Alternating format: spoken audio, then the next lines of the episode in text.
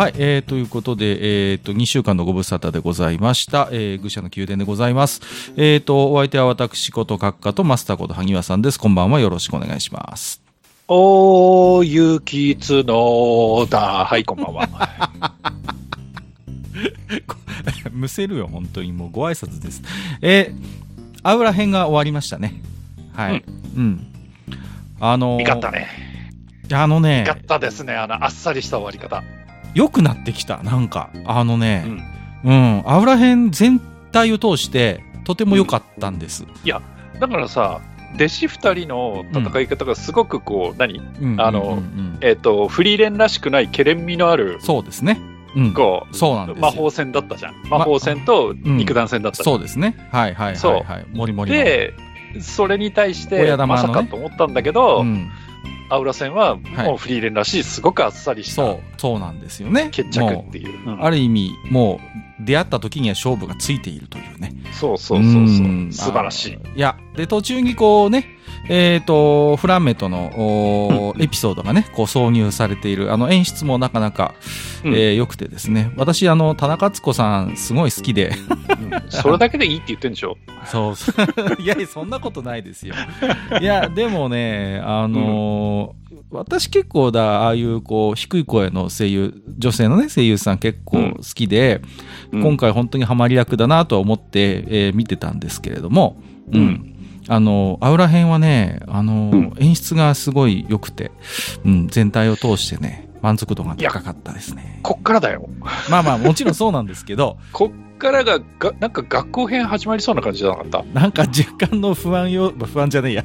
だって一級魔術師とか言い出したよついにね。なんかちょっと怪しい感じ、怪しいじゃないや、えーっとね、まあまあまあ、あのー、いいですね、はい、うーんで結構ね、あの原作を読まずにアニメだけ追いかけてる方の感想なんかもまあちょっとちょくちょく見たりするんですけれども、うんうん、うーんなんていうんですかね、こうまあなるほどなと思ったのはちょっとこう形を変えたナロー的なあの要素もあるよねっていう評価をされてる方もいてね。で、うん、そのなんていうかな、ちゃんとそこにでもあの根拠がある、うん、ある種のうーん演出をしているということで、完全なナロー的なものではもちろんないんだけれども、まあある種のその年を取らない、ほとんど年を取らない、えー、エルフをうまくモチーフに使って、まあ根拠としてせんねん以上のまあね。あのまあ、修行というかそういう時期を経て の、 その今の力っていうことと、それをこう表に出す出さざるを得ない魔族と、えー、それをほとんど表に出さないフリーレンっていう対比が面白いよねっていう、まあ、あの感想を見て、あ確かになっていうところもね感じつつ、うん、でやっぱりね泥臭く戦う仲間もいてっていうところもまあ好対照で、うんうんうんうん、いやだけどさ、あのほらうん、と勤労枠見た後で、はいはい、まあ、あの自堕落さんとさんにんでさ、うんうん、撮ったじゃない。撮りましたね。でその時にさ、いや絵は地味だよねみたいなこと言っててさはいはい、はい、きゅうわでもすっかりマッドハウスにやられたよね。いやだからね、それこそここで動かしてきたかみたいな、ね、そういやだからマッドハウスもある意味フリーレンなんですよあのそこをさもうと貯めておいて、だってもともとやっぱマッドハウスさんは動きに定評のあるスタジオなんですよ、うん、だからそうそう、それをあえてこう性的な部分で、あの静かな、えー、性的なこう演出をまあまあ最初前面に出してきて、あんま動かないこうアクションも正直控えめみたいなところからまあこう牙を向いてきたっていうところも含めて、うん、なんかねこれもある種の戦略があったんじゃないのかなと思いつつもね、うんうんうん、はい、えー、楽しみです。でもこの先動くとかあるかな。まあまあそうなんですよね。そう、原作を見る、まあまあまあまあまあ、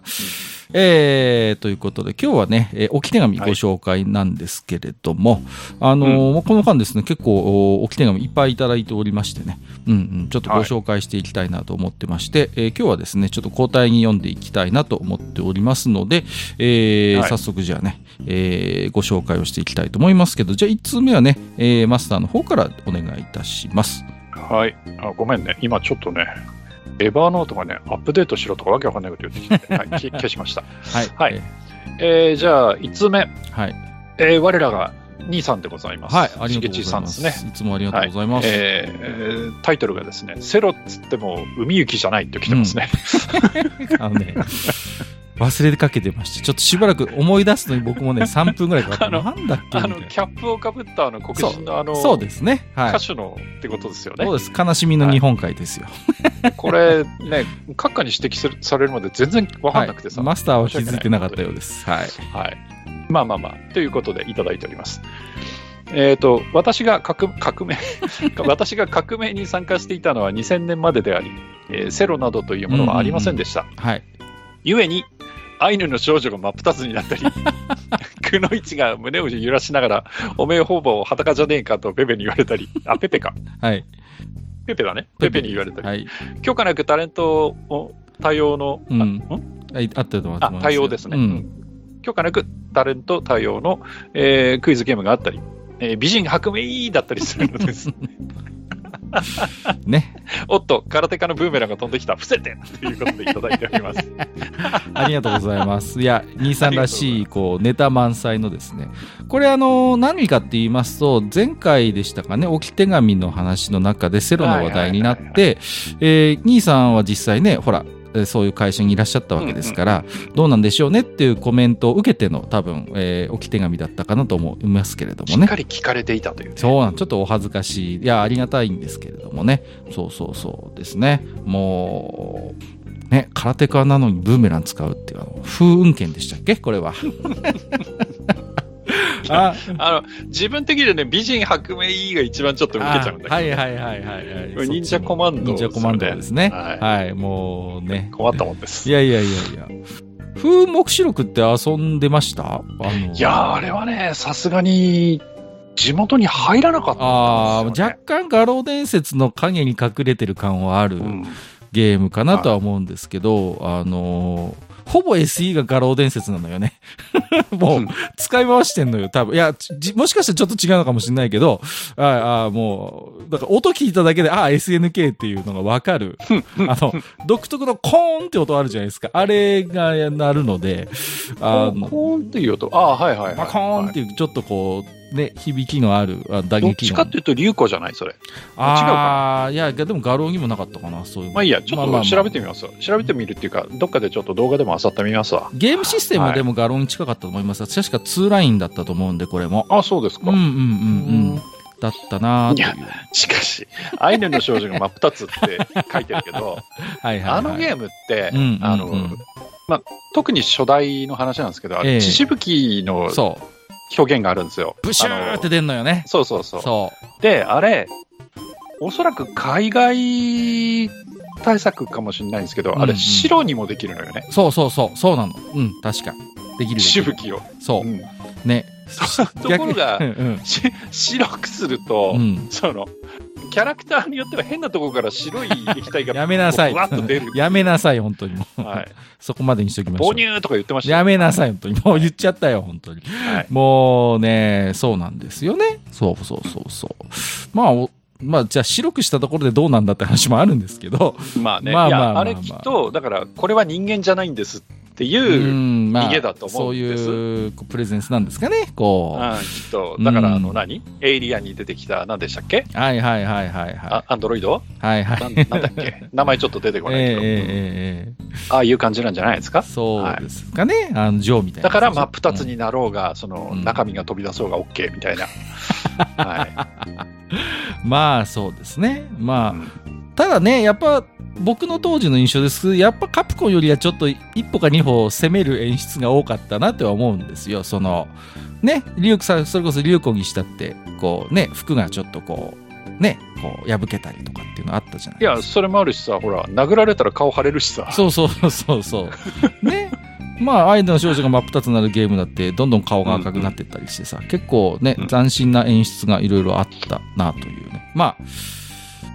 置き手紙で見ますと、セロなどというものがまだ当時はなかったということで、ああそうか、そこぐらいの時代だったかなとは思ったんですけれどもね、うん、うんうんうんうん、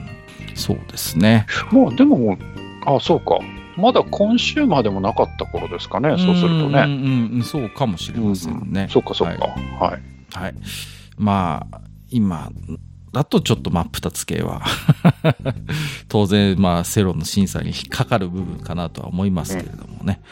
うん、またどっかでそっち系の濃い話したいですね。ああそうですねぜひぜひしたいなと思ってましたけどそれこそね、はい、兄さんお呼びしてねまた、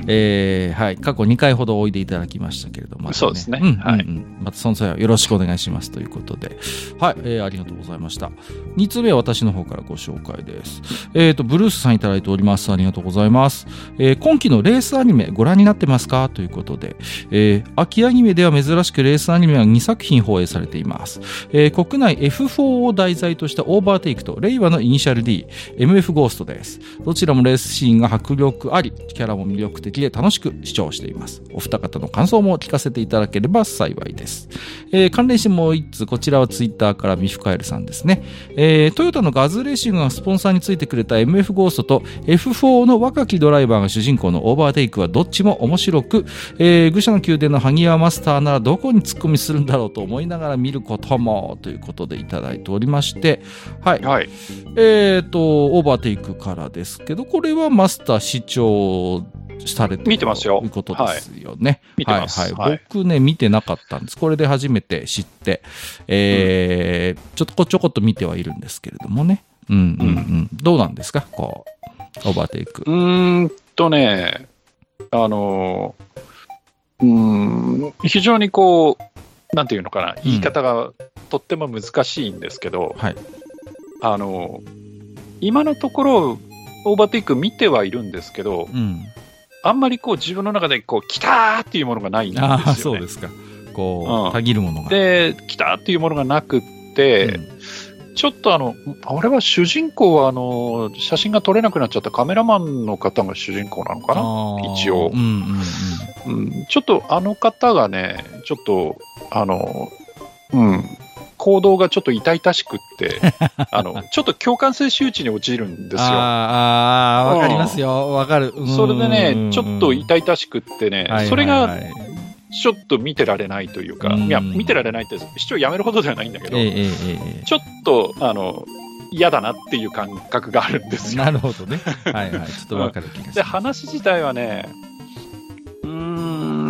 正直あんまりレースのことやってくれないんです。まあまあ実はね、そうそうそう。うんうん、まあもちろんあるんですけどね。まあなんともっていうところですね。うんうんうん、はい、はいはいはいはい。そうですね。はい。えっともう一つ エムエフ ゴーストでございますよ。えーうん、で、あんまね、愚者級ではね、行動レースの話ってあんましないんですけれども、こちらは、まあ、イニシャル D の後継作品ですので、当然、えー。ごめんなさい、これ苦手なんです、僕。ああ、このジャンル。はいはいはいはいはい。かなと思ってました、ちょっとね。はい、うんうんうんうん。あのいかにも の, あのナイトオンファイヤー的なのがねまず嫌なんですよ。あこのこのノリね。あいやそうそうそうわかりますよ。それがちょっと自分には合わないっていうのと。はいはいはい。新野先生のこう、ね、あとやっぱりそのうんあのいや言っちゃえば路上で生きんなやっていうことになっちゃうんですけど。あまあまあまあまあね。うんうんうんうん、うん、いやわかりますけどね。はいはい、はい、そんな感じです。まあまあ登場するすいませんあの自分はそういう感じです、はいはいはい、あくまで個人の感想ですということで、はいはい、そうですね。ただまあ登場する車は結構そうそうたる面々でございまして、ねまあ、さっきオープニング見ましたけど、うん、なんかねスーパーカーずいぶん出ててそうですね、うん、だったらサーキットの狼アニメ化すればいいのにとか思ったりねむしろね堂々といやあっちの方が夢あるよ。あいや変な話そうですか、うんうん、だってあれは本当に本当にそれこそ暴走族上がりの、うんうんうん、あの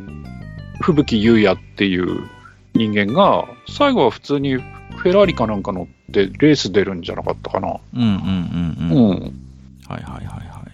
あれもそれこそねスーパーカーブームの火付け役の漫画なので、本当にあの夢のあるようないやこんなレース絶対ねえだろっていうようなレースをするので、うん、あれもね本当に、うん、あのフィクションならではのおなんていうんですかね非常にこういいです、ね、だからあの僕って、うん、老害なんです。うんうん。自他ともに認める。だから老害なんです。いやいやいやだからイニシャル D とか言われても、うんうん、いや。サーキットの狼でええやんってなっちゃうんです。はい、すいません。あはいはいはいはい。わ、はいまあ、かりますけどね。まあまあね、まああのお好きな方はお好きな世界とかはもちろんね、いやいやいや、うん、あると思いますけどね、はい、僕はねあんまり、まあ、インディーの頃からもち、まあ、僕もともとねそんな車あれなんで、えーうん、ちょこちょこと見てはいたんですけど、うん、まあまあそうですね、まあ、あとはですねごめんなさいねあとはですねあのこれは別にそのオーバーテイクとか エムエフ ゴーストに限ったことじゃなくて、うん、それこそ何ゆるキャンとかでもそうなんだけど、はい、あの シージー で の, その車の挙動の書き方っていうのがまだまだ課題があるなっていうのはやっぱり思うんですよ。まあ、あの エムエフ ゴースト見てないので、いやそこまでやってるよっていうのもしかしたらあるかもしれないんだけど、あの車ってそのよっつのタイヤで踏ん張っていて、うん、でそのタイミングそのタイミングで要は荷重っていうものが、はい、右に行ったり左に行ったり前に行ったり後ろに行ったりするんですよ。そうですね、うん、だからその辺の、うん、とやっぱりえー、っとなんていうかな、その表現っていうのがまだまだ シージー だとどうしてもこう綺麗にスーッと動いちゃうっていう、そうね、うん、感じになるので、なんかね僕もちょ、ちょっとやっぱり違和感があったりとか、うん、いや、うん、実際なんかの、ね、実験で見たことあるんですけど、車って意外にあれなんですってね、ひしゃげるんですけどもね、なんかこう動いてるとなんかふなんかこう、うん、あの形のままほらね硬いからさ動かないもんだと思ってるけど、うん、結構歪むんですけどもね、普通の車ですらそれなりのスピードで走ってれば、うん、あの歪んだりたわんだりするんだそうで、うん、もちろんそれもあるし、うん、単純に傾きっていうのもあるんですよ。あ、そうね、だからそれこそ車の中にね、うんうんうん、コップに水入れて置いといて、うんうんうん、それをじゃあこぼさないように走れるかっていうと大体の人ってこぼれちゃう、まあまあもちろんね、と思うんです、うんうんうん、それぐらいやっぱり車ってその用とかピッチとかあるんだけど、うんうん、あのそういうものが出る乗り物なので、でもやっぱり シージー だとその辺っていうのがまあね、レース仕様の車だからサス固めてるんですって言っちゃえばそれまでかもしれないんだけど、それにしてもやっぱりちょっとそのなんていうか、その動き始めの時のちょっとうんって言ってから動く感じとかが出てこないんで、うんうん、あのーうん、こう動きがつくもののまあアニメなんですけど、ちょっと弱点ですよね、いま、うん、だにやっぱ弱点なところもあると思うんですよ。その、うん、やっぱり漫画だったらその辺はある種ね、少しあのーディフォルメして誇張して歪ませたりとかってできて、うんうん、だから止めでも、あ、ちょっとこれなんかあのあのなんていうんですかね、その辺のリアルあるなって感じることあるんですけど、まあ別に車に限らずですよ。だから、うん、それはね、うん、別にあの車アニメに限ったことじゃなくて、うん、それこそ水星ちゃんの時にも言ったけど、言いましたよね。あのコンテナがこうゴーンってあれだけのでかい 大,、うん、大質量を持ったコンテナが動いてきて、それがピタッて止まるってそれはありえないでしょっていう、うんうんうん、そうね。だからそういうとこでやっぱりそのリアルな嘘ついてくれよって思っちゃうんで、うんうん、そうね、やっぱりこう、うん、やっぱそこはね課題だと思いますよ。サンダーバードを見てきためんどくさいおじさんはそういうことを考えちゃうんですよね。そうそうそうそうそうあの、ね、これ絶対ねに号のコンテナから出られないじゃん、ウェブ使えてとかっていうのあるんだけど、あるんだけど、まあまあでもマスターの言うように、うん、まあ、上手な嘘をついてほしいっていうのはあるんでね、そうそうそうそう、どうしても、うんうんうん、まあそんな風な見方をするのは我々ぐらいかもしれませんけれどもね。ただ、うん、まあ確かに私もマスターのおっしゃることはわかるし、うん、まあね、はい、えー、そんな、えー、どうでしょうか、はい、ご期待に添えたかどうか、そういう面です。すいません、はい、いやいやいや、あの意外と、はい、老害老害で辛辣なおじさんなのでこの辺で勘弁してください、はい、まあまあまあそうですね、まあまあもしかしたらまたちょっと、えー、触れることもあるやもしれませんが、えーはい、次行ってみましょう、はい、えー、ということで、はい、ブルースさん、あ、じゃあミフカエルさん、僕ですね、ありがとうございました、はい、えー、とヤママンさんからいただいております、はい、ありがとうございます。えー、とどうもヤママンです。よんひゃくななじゅうななかい拝聴しました。以下長文すぎるので収録には向かないので使われなくても構いませんということですけど読みます読みます、はい、それが愚者級です。そうです。えー、と私は成分献血の登録というものを知らなかったのでそれはやらなかったですね、うんうんうん、お、そうですか。初めて献血をしたときは よんひゃくミリリットル で紙のカードにスタンプふたつをしてもらったことはありますけど、あ、そうだ、よんひゃくでハンコふたつ時代があったんだよね。そうそうそうそう。でさんじゅう代になって成分献血を初めてやってみて、これは時間がかかるがあんまりりだるくならないなと思い、それからは基本成分献血でお願いしています、うん。えー、それだとにしゅうかんごとに献血をすることができるのですが、えー、成分献血には年間摂取量がにじゅうよんかいという制限がありまして、つまり月にかいですな、うん。で決勝に固定していたら最大、えー、年間最大にじゅうよんかいが可能ですが、決勝版は決勝のにかいぶんに相当するそうで、うん。えー、私は決勝版か決勝の選択を献血ルームにお任せにしているので、うん、これね、あのその時によって欲しい方が違ったりするのね。ああ、そうなんですか。あの血液センターの方でね、どっちが欲しいのがあったりするんですよ、ね。はいはいはい、で、えー、ちょいちょい年間制限に引っかかり成分献血ができない時期が年ににかいほどやってきます。えー、その時は全血の よんひゃくミリリットル を選択してはっしゅうかんごに成分献血をすることをにしていますから、うん。えー、なので年間にじゅっかいを超えることはなく、だいたいじゅうななかいぜん後というところでしょうか。すごいですね、うん。えー、回数を稼ぐことで健康に支障をきたすことはありませんでしたが、うん、よんじゅっさいを超えたあたりからヘモグロビンの濃度が低いので、今回はごめんなさいと断られる断られることが増えてきました。はい、つまり鉄分が足りてない、うん。えー、それは夏の暑い日に大量の汗をかいたりするとミネラル分が抜けるのが原因で、うん、そこから鉄分を求める旅が始まり、えー、サプリに頼らないように、えー、食生活を少し変えて肉とか納豆とかで補給するようにやっていました。うん。えー、その甲斐あってか断られることは減りましたが、コロナ禍になってからヘルペスのチェックが厳しくなり、うん、虫刺されや、えー、出来物があったりすると断られることもあったものでした。そうなんだ。えー、そもそも献血の際には質問事項がありますが、これが年々増えて今じゃさんじゅうもん近くになっています。いや、増えたんだよね、本当。ああ、そうですね。で、うん、そうなんですよ。で、えー、みっか以内に歯医者の、はあ、歯医者で血の散る、血の出る治療を受けていないかとか、うん、最近ワクチンを打っていないかとか、うん、えー、狂牛病の流行った頃イギリスにいなかったかとか、えー、気配薬を飲んでないかとか、エイズを調べるために来たんじゃないかとかですね。うん、えー、よく身近な社会貢献と言われますが、健康あってのものなのでにしゅうかんごとにするのはあまりお勧めできませんね。ん、えー、逆に健康の役に立つこととして、えー、献血後に生化学検査を知ることができるので、生活改善のヒントにするのがいいかなと思います。ね、最後に献血マニアあるあるだと思いますが、えー、実は日本のあちこちの献血ルームに行ったことがありまして、おすげえ、えー、札幌とか那覇、渋谷、秋葉原、横浜、難波、えー、広島、高知、福岡、他にもたくさんありますけど、えー、残念ながら岩手には一度も行ったことがなく、いつか行きたい場所の一つですね。はい、えー、大変長くて申し訳ありませんでしたといただきました。ありがとうございます、はい、ありがとうございます、うん、すごいすごいですね。いや、うん、やっぱりいろいろと、あのー、努力されてることが伝わってきたし、まあ、私あんまり経験ね、うん、この前も言いましたけど詳しくないので、はいはいはい、ああそんなこともあるんだと思いながらふむふむと聞かせていただきましたけれどもね、うん、はいはいはい、うん、ぜひ岩手にも来てくださいよ。なんか綺麗な献血ルームができた、なんかニュースで見たことありますよ。はい。うーん、はい、そうなんですね。いや、いろいろと。うん、あの途中でもちょっと突っ込みましたけど、突っ込んだっていうか差し込みましたけど、はい、あの成分献血って結局その血小板だったり血小だったりっていうのを、うん、その必要な患者さんに届けるっていう意味合いがあるので、結構その時によって今回は血小板欲しいんですとか、うん、今回決勝が欲しいんですとかっていうことがあって、うん、そうですね。で、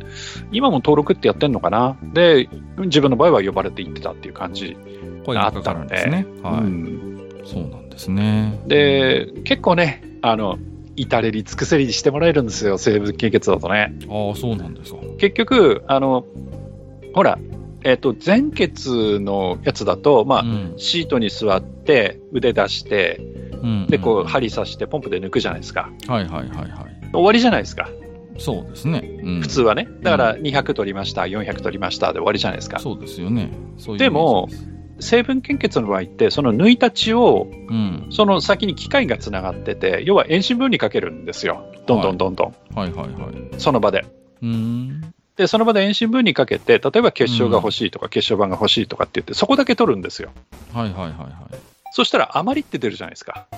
あ、そうですよね、うん、余り、うん、でそれはね返してくれるの、そのまんま。ということはまた再び自分の体に返ってくる。あ、入ってくる、入ってくるの。そうそうそう。お、なるほど。へー。抜きっきりじゃないんですよ、うんうん、だから結構ね、その結晶よんひゃくとか取るのかな、うん、だからそれやるとすると結構時間かかるのよ、はいはいはいはい、うん、だから、うん、その間ずっとシートに座ったまんまで、うん、ずっとやってるんで、うん、なんか喉乾いてないとか、なんかお菓子食べるとかってこう結構チヤホヤしてくれるんですよ、ね、チヤホヤされる時間が長い、うん、そうそうそうそう、そういうこと。テレビ、テレビ見るとかね、いや、はい、今、今は変わってるかもしれないですけど、うん、自分の時はそうでしたね。へー、そうなんですね、はい、最近はいろいろとチェック項目が増えてきたということもありましたけれども、ね、うん、うん、さんじゅうもん近く、結構ある意味では献血をするまでのハードルがちょっと高くなっちゃって、うん、まあしょうがないのかな。だからその昔だと本当に最初にこうピッて、うん、あの検査用の血をちょっと取って、うん、そのあの比重がどれだけあるかとかっていうのを見て、比重ない人はごめんなさいみたいな、うん、結構単純な感じだったんだけど、はい、その前の問診がとにかく長くなっていて、うんうん、今でも自分年ににかいぐらいやりますけど、はい、あのこうタッチパネルでさ、こうどんどんどんどんこう送って送ってこう、はい、はい、いいえみたいな質問をこうポンポコポンポコやっていくんですけど、うん、うん、でその、えー、とクロイツフェルト・ヤコブ舞踊って言われたことないですかとか、ね、はいはいはい、いろいろ出てくるのよ、うん、そういうのがね、うん、うんうんうん、なるほどね、そうか、うん、まあタバコ、タバコ吸ってますかとかね、いろいろ確か、はいはいはい、そんなのもあったかな、うん、うん、献血後に性感覚検査をを知ることができるということ、はい、まあ、これは、うん、えっと、成分もそうだと思うんですけど、はい、えっとまあ、にひゃくでも検査結果来るのかな、要は血液検査の結果を教えてくれるんですよ、うんうんうんうん、だからそれがあるから、はい、あの結局その検査目的 で,、うんうん、で特にその例えばエイズね、はい、これはの検査目的で献血みたいな不届き者がいたりするわけですよ、うん、ちょっと一時期問題になったこともありましたよね、うんうんうんうん、そうそうですか、そうでね、結構こ細かい項目 の, その、うん、えー、と検査結果くれるので、普通に健康診断行くぐらいのレベル の, その血液の検査結果くれるんですよ、うん、だからやれ ジーオーティー だ ジーピーティー だとかね、はいはいはい、そうそうそう、全部くれるんで、お、なるほど、うん、まあじゃあ定期的にやっぱ自分の体のことを知る、まあまああくまでね副次的なもの、そっちがメインでももちろんないでしょうから、うんうん、っていうことではあると思うんですが、まあそういうメリットもあるんだよというなんですね、うん、これってまああちこちの献血ルームに行ったことがあるっていうのはどうなんでしょうね、山本さんは献血しに行ってるっていうことではないんでしょうけど、うんうんうん、何かこう行かれた時に、いやでも面白いんじゃない、それはそれで、そうか、うん、まあ、もしかしたらね、ちょっとそこまでは書かれてなかったのでちょっと分かりませんけど、あとあれじゃない、ヤママンさんだったらしたらいろいろ赤十字社から記念品もらってんじゃないの、今ねすごい増えてるんですよ、うん、記念品が、ああそうなんですか、へ、そうだから何回あれじゅっかいくらいからあるのかな、うん、じゅっかい献血で何くれるとか、はあ、そうですか、結構ねその昔なかったんですよ全然、はいはいはいはい、昔全然なくて、それこそごじゅっかいで盾もらえるとかだったんだけど、うん、今全然そこまでいかなくてもなんか記念品でなんとかグラスとか、はいはいはいはい、結構いろんなものいただけるんですよね、お、そうですか、うん、そうそうそうそう、うん、いやいろいろちょっと私は知らない世界でしたので、うん、うん、ちょっとあのー非常に勉強になったなと思ってます、うん、まあ、ただね、あの無理してするもんじゃないんでね、もちろんね、うんうんうん、あとそのやっぱりいろんな例えば病気あったりして、その注射をなんかで例えばしましたとかっていうと、その注射がもうそれで エヌジー になっちゃったりすることもあるので、うん、うん、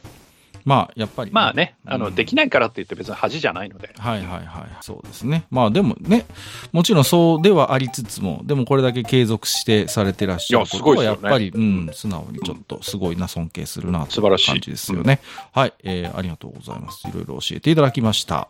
えーとお次はラーの油さんいただいております、初めてですね、はい、ありがとうございます、ありがとうございます、はじめまして、ラーの油と申します、いつも楽しい番組をありがとうございます。仕事中の貴重な癒しとなっております大丈夫ですか約にねんはんの間サイレントリスナーを続けておりましたが、過去回も含めて全て踏破できた記念とお二人にお伝えしたいことがあり、お便りを送らせていただきました。踏破おめでとうございますと言ってよろしいんでしょうか、ご愁傷様と言っていいのでしょうか、えー、かっかあいきなり、あ、はい、私ですか、えー、大当たり本レビューで紹介されていたパン焼き魔法のモーナを読みました。ああ、嬉しいな。海外文学はあまり読まないのですが、この本はスラスラと読め、とても面白かったですということで、以下、えー、ネタバレを含む感想ということでしたので、私、はい、読ませていただきましたが、飛ばしてくださいということなので、飛ばさせていただきます。えー、いや、あの、そうなのよ。ちょっとすいませんね、えー、読んでない方にはピンとこないとは思うんですけれども、あのね、うん、僕海外のヤングアダルト系結構好きなんですよね。あのー、ちょっと正直青臭い部分もあるんですけど、なんて日本のそういうちょっと萌えとはね違う、あのー、可愛さがやっぱあるんです。この本もそうなんですけど、うんうんうん。必ずしも甘々なだけではなくてね、あの途中途中ピリッとする部分もあるんですけど、はい、ありがとうございます。一番嬉しい感想ですね。えとても素敵な本を紹介してくださってありがとうございます。少し気が早いですが、次の大当たり本レビューも楽しみにしております。毎年いちがつにやってますからね。そしてマスター、YOASOBIのアイドルを聞いたなら次に開くべきはニコニコ動画です。そして検索欄にこう打ち込むのです。君は完璧で究極のゲッター。バカ野郎。すでにご存知でしたら申し訳ございません。初出はツイッターかっこ現 X ですが、その後のブームは実にニコニコらしさというか、古き良きインターネット文化らしさを感じたので、どうしてもお伝えなしたくなってしまいました。お二人の感想かっこあわよくばゲッター話なんかもなど伺えたら伺えたらとても嬉しいです。初のお便りでおかしなテンションの文章を失礼いたしました。いえいえ、どうか お, たお体とクマに気をつけてこれからも頑張ってください。はい、そうですね。陰ながらずっと応援しています。追伸ぐしゃで一番好きな回は白明とみこちとゴットンですということでいただいております。ありがとうございます。はい、えー、ということで、えー、初めて、えー、おき手紙いただきました、はい、嬉しいですね。ありがとうございます、うん、はい、えー、ということで、えー、YOASOBIのアイドルを聞いたら次に聞くべきはこれだということで、はい、うん、まあまあ最近はあんま言わなく言わなくなりましたけど、いわゆるマッドですよね。うん、はいはいはい、言うなれば、はい、マット動画と言っていいんだと思います。これはマスターご覧、いや見ましたよ。見ましたね。はい。ばっかりやろう本当にってか感じのいあの感想です。はい。はい、そうですね。まあ、まあまあ、でも僕はこういうの大好きですよ。はいはいはい。はい、確かにあのためた感じからこういく感じは、うん、あの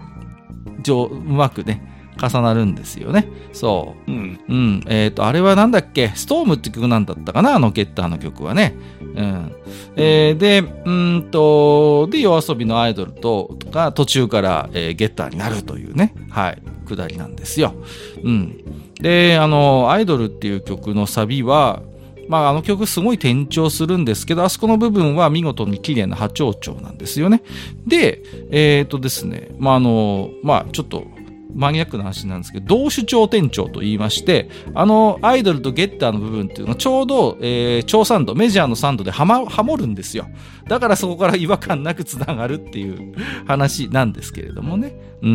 ん。なので、またそのちょっと、多分音だけじゃないんですよね。あのちょっとこう就職後で、こう溜めて溜めて、アイドルっていうところがゲッターになるから、そこもなんかこうしっくりくるっていうかね。うんうんうん。音だけじゃないんですよ。歌詞もちょっとさ、うまい具合につながっちゃうもんですからね。そうそうそうそう。ね。あのね、このマットはね、あの、サフォーが古いんじゃ。我々の時代のね、本当に。マットテープのノリなんだ。そうそうそうそう、そうなのよ。これやってることはイカ亭と同じですからね、はっきり言って。あの、僕はもう鉄火マンと一緒なんですよ。そうそうそうそう、そうなんですよ。鉄火マンと一緒ですから、これはね、やってることは。ね、まあ、あまあ大好きですよこれ。はいはい好きですね、はい、もう我々はこういう文化は海のトリトンから、うん、あの鉄火マンになる下りを通ってきていますので、そうそうゴーゴーゴーゴーゴー鉄火マンですからね。鉄火マンをしてる世代なので、もう我々にとっては本当にもうおなじみもおなじみの、はいはいはい、ね、ある種その昭和のバッドの亡霊があのこの令和の世の中に復活したというぐらいのね。いや、えー、でも今もこういうノリ残ってるっていうのは嬉しいですね。まあそうですね、うんうん、こういう本当にくだらないいい意味で、はい、うんいいんじゃないでしょうか。はい、またね、うん、そのマットのその変わる先がまたゲッターってところがまたねいいじゃないですか、うん、このね本当になんていうんですか、あのYOASOBIのなんとも本当につるんと洗練されたある種の令和の、はいはいはい、こうアニメからあの泥臭い世界観を引きずっているギターの本当にそこもまた妙、妙というかね、うん、秀逸な部分かなと思うんですよね、うん、それこそね本当にあのー、ラーの油さんがおっしゃるような古き良きインターム ネ, ネット文化らしさを我々も感じますよね、はい、ゲッターってこうどうですか、あんまりこう追っかけてる印象ないんですけど、マスターとか。いやーやっぱり自分にとってのゲッターってあの若い命がばっかり燃えてなんですよね。そうですよね。そうそうそう。うん、本当にね。だからあの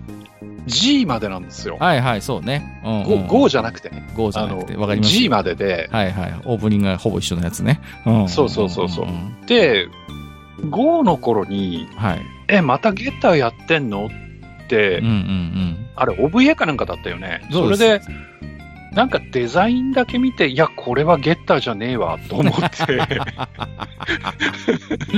やいやいやいやまあまあまあまあわかりますけれども、ね、その後もなんかリメイクしてるんでしょ。だからそれが今回のそのゲッターなんかオープニングすげえなんかあの石川県臭いというかそうねそうそうそうそう、うん、そうなんです、ね、なんかそういう絵だったですけど、はいはいはいうん、す, すいませんそっちはちょっと見てないんですよね、えーえー、いや、うん、と思いますまあいやゲッターもさ、うん、あのいやあのマジンガーもそうなんだけど、うんうんうん、マジンガーもゲッターもあのわけわかんない方向にずっと行っちゃってるじゃん。まあまあそうなんですよ、ね、マジンカイザーとかさ、マジンカはいはいはい ど,、ね、どこまでがその石川県の漫画でどこからがスパルボなんだかよくわかんなくなってていやあのそれがね互いにこう影響し合ってなんかすごい独特の世界を築いているのがまあゲッターなんですけど、シンゲッターとかいるんでしょ。そうそうそうシンゲッターもいるし、ね、神もいるしシンもいるしねあのニューもいるしね、うん、そうそうそうってなんだっけマジンマジンガーの方もなんかねグレートもいるからまためんどくさいというめんどくさいんですけどね、うん、しょうがないですこうそれはゲッターだしマジンガーだからだ、ね、そういうのはまあありますけどねうんうんう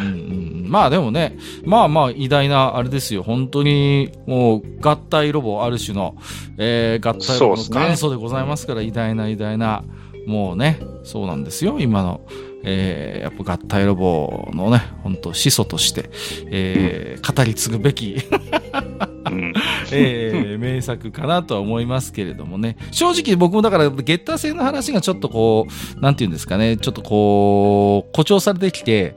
こうケレミがちょっと過ぎるようになってから離れちゃった口なんで、うん、なんかそれこそなんかあの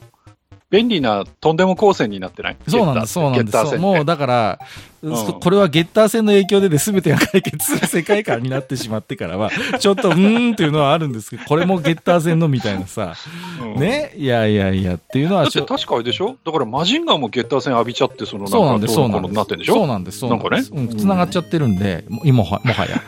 まあまあまあねスーパースーパーロボットですからまあいいんですけど、はい、うんうんうんということで、えーはい、そんな、えー、ね愚者級で一番好きな回は白明とミコチとゴットンということでここにもゴットン派が一人いたね久しぶりにネズミさんをお呼びしないかなと思っているんですけれどもね、はい、ねあの話は全然変わるんですけど阪神がね、えー、日本一さんじゅうはちねんぶりですかはいはいね、はいはいはい、さんじゅうはちねん野球の話ね、はい、いやいや野球の方じゃまあ野球もいいんですけどさんじゅうはちねんまえはゼータガンダムだったそうで、はいえー、アニメやってたのはね、うんうん、まあねじゃあ次のさんじゅうはちねんごは何ですかね何やってるんですかね、うんうん、ゲッター ブイエス ガンダムとかやってんじゃないですかどうですかね分かんないですけどね絡まないけどはいはいはいまあそんなね、えー、ちょっとツイッターじゃないや、えっと、X の方にちょっと、えっと、最近、リンクを貼らせていただきましたので、この、白明とみこちのゴットンの回。ああ、なんかやってたね。はいはい、ぜひ、えー、聞いてみてください。はい。なんでゴットンの話になったのか、ちょっと未だに聞いてもよくわかんないんですけど、はい。いやあれはネズミさんが悪いんだよとにかくネズミさんがそうそうゴッドみたいなやつがいないっていうそんなアニメの評価あるかねっていうねそういう話なんでねはい、えー、ぜひまだお聞きになってない方はぜひ聞いていただければと思います、はいはい、意外とね愚者級リスナーゴッドン派っていうね派閥はね大きいんじゃないかっていう気がねちょっとしちゃってるんで、ね、これねちょくちょくちょくちょくね触れられる白明とみこちとゴッドンの会が良かったですってねそうそうそうそう何年前だよって気もするんですがはい、えー、ネズミすみさんも喜ぶと思います。ありがとうございます。はい、はい、じゃあ次のお手紙見てみましょうか。はい、えー、と次はじゃあうっかり坊主さんですね。はい、ありがとうございます、はい、ありがとうございます。これねちょっとイントネーションが分かんないんだけど、うんうんとうん、い, いつもあんやとって感じでいいのかなね、どう、はい、どこなんかありがとうという金沢弁らしいですよね。はい、はい、あんやとって書いてますね。うん、はい、うっかり坊主です、えー。順調にだいななじゅうななかいとだいななじゅうきゅうかいの給食会を探索中。古い回。うっかり石の中に入りそうになったトラウマを思い出したのでお焚き上げ希望ですということでいただいておりますよ。はい、はい、はい、どういうことでしょうかということなんですが。うんえー、自分の給食の思い出は 保, 保育所から始まるのですが、えー、給食で出される食べ物についてどなたにも好き嫌いがあると思います、うんえー、もちろん自分も例外ではなく苦手なものは煮豆系あ、はい、あやたら硬いかったんですね当時はね。なるほど、うん、それからエビチリ、うんうん、でこれも殻がついていてその殻が大きくて硬くて喉を通らないって書いてますね。あ、はいはい、そして一番ダメなのはゆで卵殻付きああ白身の匂いがダメっていうあの硫化水素の匂いですね。あ、はいはいはいはい、がダメでした、えー、今も目玉焼きやゆで卵は全力回避。お白身の匂いが消えるもの、えー、煮卵卵焼きは OK と、うん、でさてこれからお話しする前提として当時保育所の給食は保育所内に設置された給食室で調理され各教室の各自の席まで紙パック牛乳とおかずとたまにデザートなどが樹脂製の容器に入れて配られえー、主食はコッペパンが支給される日月水金と、えー、自宅から弁当箱に白ご飯を入れ持参する日火木と交互で入れ替わるというスタイルでした。さて話を戻しますが、えー、当時通所していた保育所には時間内に食べきれない場合はお残り文化があり あ, あったね出ましたね。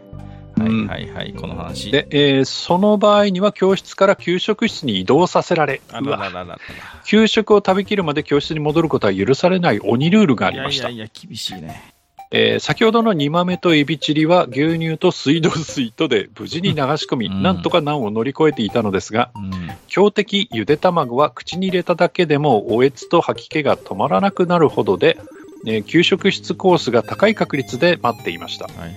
ただ幼いながらも牢獄入りに抗うために一計を案じます、うんえー、ご飯の日は先生の目を盗んで弁当箱にその物を入れて持ち帰り母発見はいはいはい、えー、パンの日に出た場合先生の見えないところで制服のポケットに入れ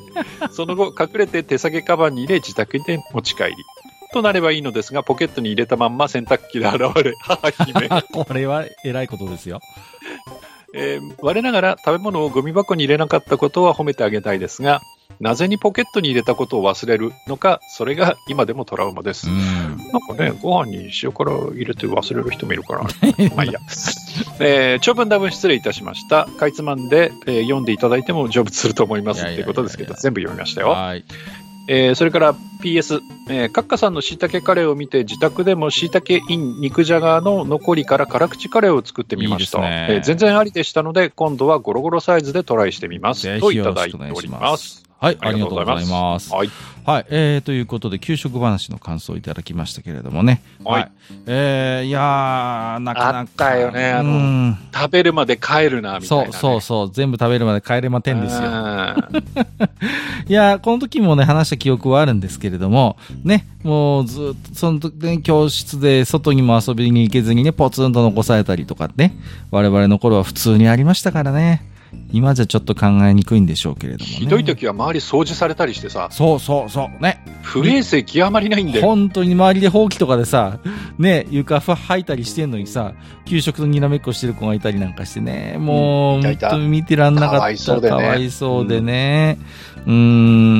うーんいやまあでねその例にもねずっかり坊主さんもやっぱりね。あのご苦労された話が後半出てまいりましたけれどもね、うん、ゆで卵を洗濯機これはちょっと想像したくないなえらいこっちゃですけれども、ねうん、あの黄身が大変なことになるよね。でしょうね。白身はまだいいけどさ、うん、そうもうね、うん、ちょっとどういう状況なのか粉々になってあっちこっちついちゃうからね。いや本当にねいやいやいや、うん本当いやこれは大変ですよ。うんまあ僕はね比較的あの好き嫌いのない人間だったんで幸いね、うん、うんあんまりこういうこともなかったんですけどやっぱ友達とかでねうーん、いましたね、本当に。うん。うん。そうそうそうそう。樹脂製の容器か。僕の時はね、アルマイトだったな、給食は。うん。アルマイト製でした。はい。うちも樹脂だったね。ああ、そうですか。やっぱね、それもね、きっと地域差があるんだと思うよ、うんうんうん。そうでしょうね。だと思います。うん、はいはいはい。うーんとね、うちの子供の給食もない。先日給食のあの体験会っていうのがあってですね、学校で、はいはいはい、うん、まあ、コロナも落ち着いてきたんでっていうことで、本来毎年あったらしいんですけど、うん、まあ、今年初めて行ってきたんですけど、うんうん、あの樹脂でしたね、やっぱり樹脂製でした。うん、で、まあ、私の時は牛乳は牛乳瓶だったんですけど、あの三角パックになってましたね、うん、子供の学校は、ね。あ、三角なの？三角パックでした。えー、うん、そうそうそう。じゃあ、あの何あのな何角形だあれ、六角形か八角形のケースに入れて出てくるの、うん、牛乳。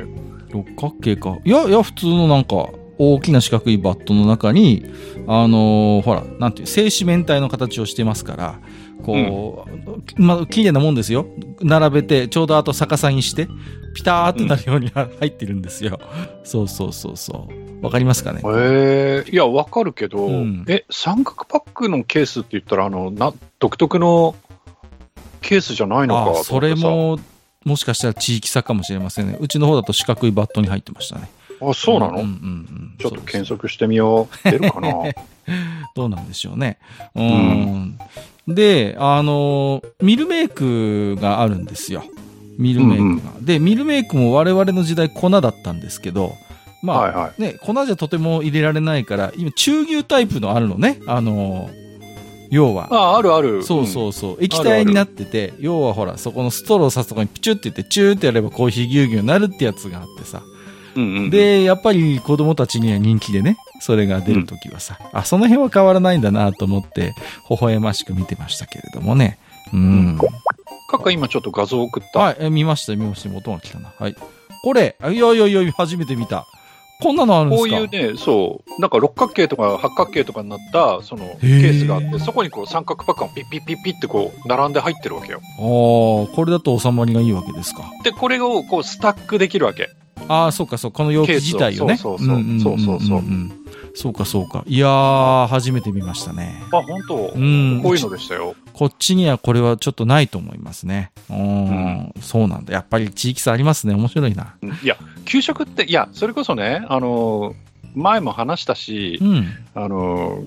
それがまあ給食会をやったきっかけでもあるんだけど、うん、給食って本当そのローカルでの違いがあって、そうですね。それこそパン、うん、これも前に言ったけど、パンの、うん、その主食のパンのサーブの仕方だけでも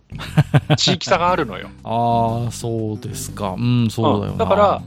裸の状態ででっかいケースにこうパンが入ってきて、それをトングでみんなのお皿にサーブするっていうところもあれば。うん、一個一個個装されていて袋に入っていて、それをこう、はいはいはいはい、だからもうトングとか使わないで手とかで入って、ね、うんうんうんうん、サーブするとかっていう違いがあったりさ、はいはいはいはい、うん、結構いろんな違いがあるんですよね。うん、うん、そうなんだ。これ大学の時にたまたま研究室で後輩と喋ってて、うんうん、分かったことでね、うーん、あ、給食ってすごいその地域差あるんだみたいな、うんうん、はい、未だにその記憶を持ち合わせております、はいはい、ちょっとまたね、お話ししてみても面白いテーマかなと思いましたよ、ちょっと今回、うん、そうですね、北海道さんのね、はい、置き手紙用に、はい、えー、まあ、給食とちょっと関係ないんですけど、最近ね、あの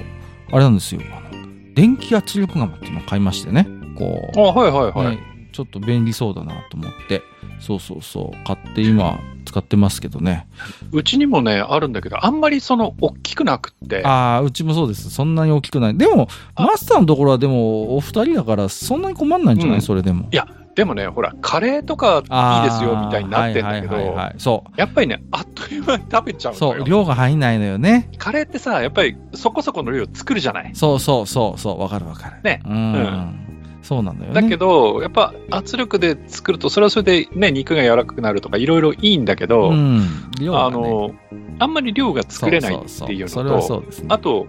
うちの奥さんが言ってたんですけど、うん、あのやっぱりそのあまり匂いの強いものを作ってしまうと、あれこう、うん、圧力釜だからこうパッキンとかいろいろ入ってるじゃない。そうね、部品がいろいろ、そういうところがそうちょっと変色してきちゃったりとか、その匂いがついちゃったりとかっていうのがあるって言ってたね。わかりますね、うん、それもね、はい、ちょっといろいろ今まだお試し中なんですけどね、うん、昨日ちょっと、ね、豚の角煮を作ってみましたけど。あ、いいですね。そうなんですよ。はい、えー、結構ね僕ね好きなんですよ、キッチン家電好きでねあ、本当にね買うたびに妻にはちょっと白い、あの白い目で見られるんですけど、また買ってみたいな感じでね、はい、まあいいんじゃないですか。はい、えー、ありがとうございました。また、えー、おき手紙いただければと思います。はい、ガリボーズさんですね、ありがとうございました。えーとお次はじゃあ私の方から、えーとダンボール伯爵さんいただいております。タイトルがですね、どこに投げていいか困った話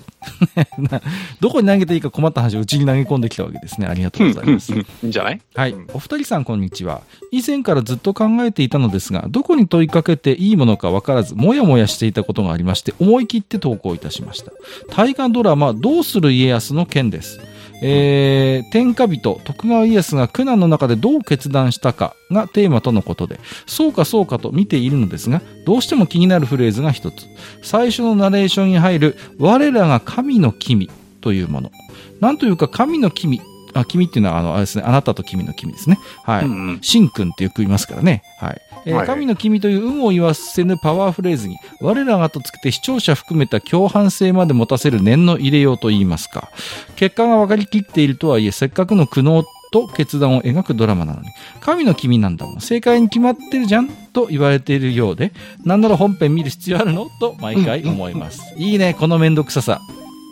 嫌いじゃない。えーエンタメ界隈においてモヤモヤを引きずらないように、短いスパンでスッキリを繰り返す、もしくは最初から勝ちを確定しておいて視聴者を引きつけるものが多く、どこに落とすのかさっぱりわからない、なんならバッドエンドでも全然構わない自分は、逆にそうでないものを探索しに本屋へ行くことが増え、個人的には良かったかもとは思うのですが、書き物に一言も二言もあるお二人さんはこういった傾向をどうお考えかお教えいただけると幸いです。ちなみに家内からはそんなこと考えたこともなかったと言われてシュンとしていますということでいただいておりますありがとうございます、はい、僕はどうする家康、まあ見たり見なかったりなんです。ちゃんと追ってるわけじゃないんですけど、うんうんうん、たまには 見, 見たりするんですけど、確かに大河はね、自堕落さんがきっとしっかり見てると思うんだよね。そう、あの方は特に今回は戦国ですから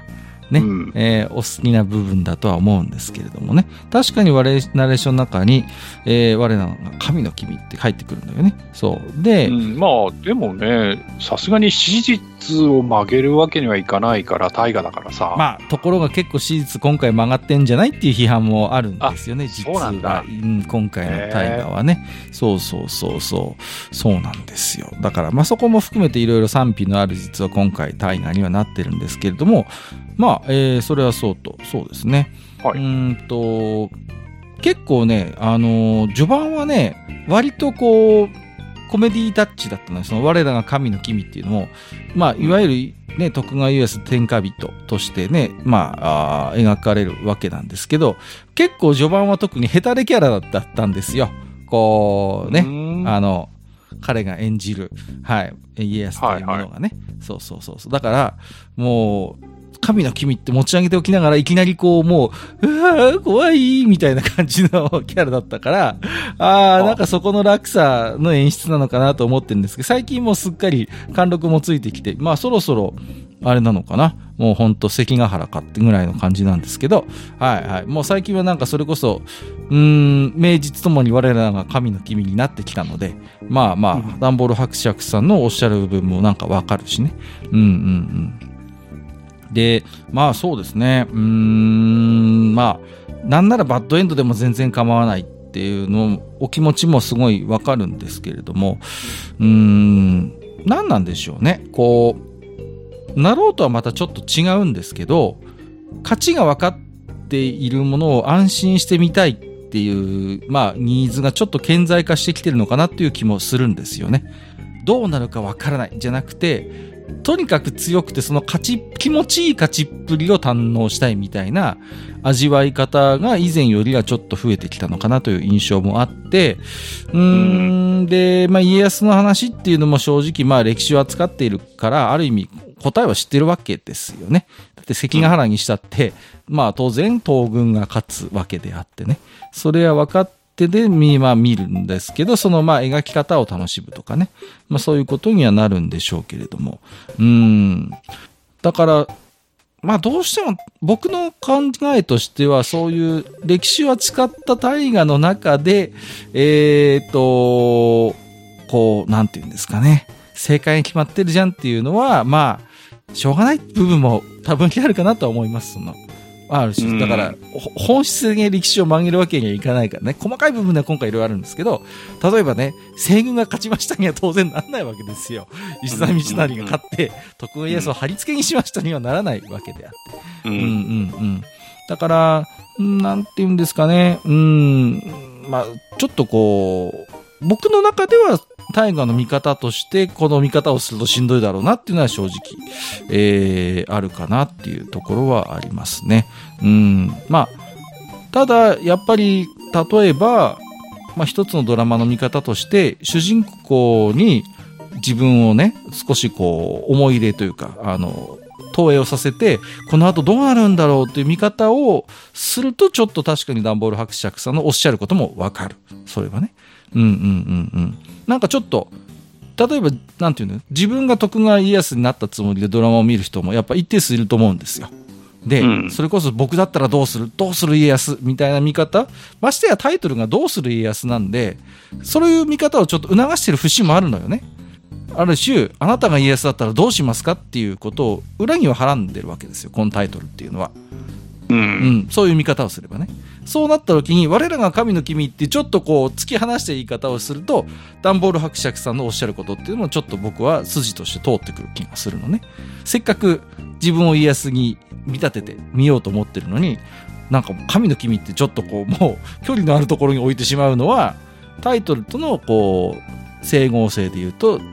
うん、若干の違和感はやっぱりある。それはね、うんうんうん、いやだからどうなんですかね、そのいろんなその選択をしなければなんない場面、それこそね自分の生き死にを含めて、うんうん、その先の未来が変わってしまうような選択があったときにこうどういう選択をするのか、そしてその選択をどうしてそう選択したのかっていうところを見せてくれないと、そうですね、面白くないよね。まあまあまあ、それはそうなんです。はい。うん。そうなんですよ。だから、いや、俺、大河見てないからあれだけど、大河ってそういうところを見るものなんじゃないの？いや、わかんないんですけど。まあまあまあ、見方はね、人によりけりかなとは思うんですが、うんうん、ただ、今回は特に徳川家康という、まあ、教科書で習うような、誰もがその、生い立ちを知っている、その結果を知っているような、英傑を描いているので、うーん、なおのことそういう部分があるのかなっていう気はします、ね。あとはなんていうんですか、そのまああのダンボール伯爵さんも書いてるけど、ゴールは分かってるわけですよ。そうですね。うんうん。だからじゃあ今回の大河はどういうそのルートを通って最後のその、えー、自分たちが知ってる結末までたどり着くのかっていうところを、うんうんうん、そうです、見ていく。うんうんうん。うん。そうですよ。だからこの、この脚本家さんはどういったところに主眼を置いて、そうですね。どういったところを見せたくて書いていくのかみたいなところを楽しむしかないんでしょうね、うんうんうん、きっと。そうだと思いますよ。うん、そうだと思うんですよ。うん、はい、うん。その辺がえっと去年の大河とやっぱ大きく違うところですよね。うん。うん、だから鎌倉殿のじゅうさんにんは少なくともそういう話ではなかったんですよね。うん。うん、だって、えっと、なんだっけ、鎌倉殿のじゅうさんにんの主人公というのは北条義時、えっと、鎌倉幕府のにだいめの執権ですけど、正直まあ、北条義時って言われて、どんな生涯だったかって、まあ思い浮かぶ人は少なくとも家康よりは少ないわけですよ。そうだね。ね、自堕落斎さんとかだったら、あーってわかるとは思うんですけど、うん、北条義時の生涯を描くと言われたときに、誰だっけってなるじゃないですか。執権、うんうん、あったな、で、なんか、日本史で習ったな、ぐらいのさ、感じだったから。だから、その、そういう見方が去年はできたわけよ。ある意味。うんうんうん、この人どうなるんだろう、最後、みたいなのがあったけど。だから、やっぱ家康はそれができないからね。うんうんうんうん。だから、その、見方の難しさみたいなものが逆にやっぱあるんですよ。うん、それは。だから、うんうん。あのー、我らが神の君の下りっていうのもなんかこうせっかくのだからダンボロ伯爵さんがおっしゃってるようにせっかくの苦悩と決断を描くドラマなのに、うん、なんかそういうなんかちょっとこう結果が見えてるような言い方をする神の君っていう始まる下りは、うんうん、なんかね分かるんですよダンボロ伯爵さんのおっしゃることもね、うんうん、はいはいはい、うんだからそこのねだから演出のまあまあ是非というかうーん難しさっていうのはまあ今回のダンボロ伯爵さんの置き手紙読んではなるほどなとは思いましたね。うんうんうん。だからもしかしたらご指摘されているように最近のエンタメ界隈の一つのトレンドである短いスパンですっきりもう早く早くとにかく結論を出すっていうね。うんうん。うん、なんかそれとも確かに絡み合ってる気はするんです。うんうん、うん、もうもうとにかくモヤモヤの状態を手っ取り早く解決してくれっていうねもう最初から勝負が決まっているものをゆっくり余裕を持って味わいたいっていうニーズがもしかしたら裏には隠れてるのかもしれないと思います確かにそれは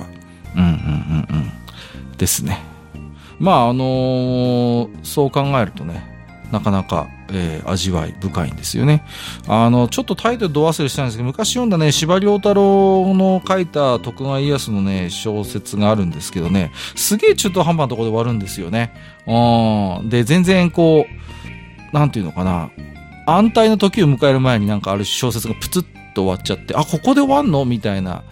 ものをよく覚えてるんですけれどもだから何を描きたいかなんでしょうね結局ね、うん、だから今回の大河もどこで終わるか正直分かんないからね、まあ、まあ今の時期で関ヶ原だったらなんとなくこう予想もついちゃうんだけどね別にね、あのー、生涯を描かなきゃいけないというルールがあるわけでもないから案外途中でね、うん、プツッと終わるっていう、まあ、ドキドキがあるのかもしれないけど、うん、そこはちょっと何とも言えまへんな。うんまああれじゃないですかこうマズドリを飲む気分で見たらいいんじゃないですかね斬新な視点ですねまあまあ、はい、うんうんうんいや結局さあの何そのいや 1, いちねんだよね確かねやるのねいちねんですねいやいちねんかん見てみたけど結局クソだったわいちねんかん時間損したわでもいいと思うんですよ。うん、そうですね。うん、あのそれはそれで、はいはいはいうん、そういう楽しみ方もねありだと思う。そう、そうね。うん、そうそうそうそうだからそうじゃないとねジビエートなんて見れないし。本当にね、うん。よく見てたと思うよ本当。まあまあまあそんな感じですかね。うん、はい、えー。ということでそんなこと考えたこともなかったと言われてシュンとされてますけどシュンとしなくていいと思いますというのが、うんうんうんえー、我々。いやだからね、はい、もしあれだったらそのあのーまあ、いちねんかん見てみて、うんうん、そのそので全部はいおしまいってなった時にダンボール伯爵さんがどういうふうに思ったかっていうその思いの丈をさ、うん、また別に送っていただいて構わないわけだから、はいはい、あ我々がしっかりお焚き上げさせていただきます。でその時はあの詳しくない僕じゃなくてね閣下とか自宅さんとかにこう、うん、ねこうお焚き上げしていただければいいんじゃないかなとはいはい、はい、思うので、まあはい、だからね最後まで見たけどやっぱりな空振りだったなって時はぜひうちに持ってきてください、うん、それで全然いいと思います、はいはいはい、ちゃんと、はいあのー、供養させていただきますので心を込めて、うんうんうん、はいそんな終わり方でいいだろうかあの自分はめんどくさいから嫌だって言ってるわけじゃないですよそうそうそうそうそういうことじゃないんだけど、うんうんうん、ちゃんと分かってる人に、ねはい、あの読んでもらった方がいいかなというはい、はい、じゃあはいえー、この回を聞いているであろう千田楽斎さんよろしくお願いしますという大丈夫かなえーとありがとうございましたはいありがとうございます次行ってみましょうかねはいえーと次はですねタクシーさんですね、はい、ありがとうございますえーと地下よんひゃくななじゅうななかい拝聴、うんえー、いつも楽しく時々うーんとうなるような放送ありがとうございますこれいいんだろうか悪いんだろうか地下よんひゃくななじゅうななかい拝聴しました、えー、私も成分献血派です確かに昔はいっかいの成分献血でさんかいぶんスタンプを押してくれていましたあやっぱりそうだよね、うんえー、私の献血回数はにひゃくごじゅういっかいとなっていますがすげえなお、えー、おそらくにひゃっかいぐらいまでは蒸気のかさ増しでもらったものです、はいはいえー、ピービーエムプレイバイメール、そうですね、えー、蓬莱学園の冒険、閣下様ご参加されていたんですね、うん、そうなんです。えー、私は参加したいと思っていたら満員御礼で参加できなかった組です、うん、えー、すぐ後に始まったクレギオンからプレイバイメールに入り、はいはい、アールピージー にはまっていきました、はいはいはい、あの頃はリプレイリアクションを見ながら参加者に手紙を書いたり近くのプライベートイベントに参加したりしていました、うんうんうん、その頃の友人とは今も付き合いが続いていますといただきました、はいはいはい、ありがとうございます、はい、ありがとうございます、うん、ね、いや、やっぱここにも献血の号のものが、えー、いらっしゃったなという素晴らしいことですね、すごいですね、うん、はいはいはいはい、自分なんかひよっこだったねまだまだ上には上がいるってことなんでしょう。いや本当すごいですね。いや皆さんね、うん、本当にありがとうございます。えっ、ー、と蓬莱学園の冒険、そうですね、私は参加してましたね。うーん、何で知ったんだったかな。ちょっとねその辺はもう記憶がだいぶ曖昧なんですけど アールピージー マガジンか何かに紹介があったかと記憶してます。だったかな、ドラゴンマガジンじゃなかった気がするんですよね。いずれそういうなんかプレイバイメールの案内が入っててね、お面白そうと思ってね参加したんですよ。後からこれは最初プレイバイメールで高麗学園の冒険ってプロジェクトが始まって後から ティーアールピージー ができたんですよね。でボックスタイプの ティーアールピージー がよっつぐらい出たのかな、うんうんうんうんでそれをねせっせせっせと買って遊んでたのはよく覚えてますしね、うん、あのロールスクリーンって言ってあの要はテーブルマス、えーと、ゲームマスターのサイコロを隠すついたてがあるんですよ。で、うんうん、リアルのね ティーアールピージー の場合で蓬莱学園のあの大体それってこうルールのサマリーだったりとか内側にねこう役に立つ情報が載ってるんですよ、ゲームマスターにとって。ところがさ蓬莱学園の冒険のスクリーンって本当にさ全部イラストなのよ。だからいや雰囲気は味わえるんだけど正直ゲームマスターにとっては、えー、そんなに便利じゃない、えー、スクリーンだったなというのを覚えてます。確か内側にもあんまルール書いてなかったんじゃないかな。ちょっとすいません、だいぶ昔の話なんで記憶は曖昧なんですがあのソードワールドのスクリーンほど役に立たなかったのはよく覚えてます。まあボックスに入ってたんでねあの別に別売りで買ったわけじゃないんでそれはありがたかったんだけれどもね、だいたいあの文庫本型のね ティーアールピージー でスクリーンっていうと別売りでね買わなきゃいけなかったもんですからね、そうそうそう、それを考えればねうんお得はお得だったのかなと思いますが、えっとプレイバイメールクレギオンですね。はい、懐かしいですねクレギオンね。えっとこれはねホビーデータがやってたんじゃないかな。うんうんうんそうそうそうそう。この頃ちょっとしたねプレイバイメールうーブームみたいなのがあったんですよね。そうそうそうそう。でえっとまあ遊園隊とかまああとはそうですねそう、えー、ホビーデータさんとかねいくつかにさん社でやってたんじゃないかな。でえっと母艦になってるようなね雑誌があってそこと連動したりみたいなことも、えー、やってましたし、まあ例えばプレイバイメールにちょっと近いんですけれども、えっと、あれですよね、えー、ダブルムーン伝説っていうゲームがあって、これは、えっと、マルカツファミコンで展開していた読者参加型のゲームでね、そうそうそうそう。うん、そういうこうだからプレイバイメールにちょっと近くてこう自分のなんてキャラデータみたいなのを送って結果どうなったかみたいなのが運が良いと雑誌に載るみたいな、あるいはいくつかの勢力があってどっちに加担するかみたいなのを選択して、えー、投稿者の多かった方が勝つみたいなね、えー、そういう演出をしていたゲームだったんですよね。うん。で、そうそうそう。で、タクシーさんも書いてますけども、そう、リプレイリアクション。これはあの、プレイバイメールの場合、個別に返ってきますから。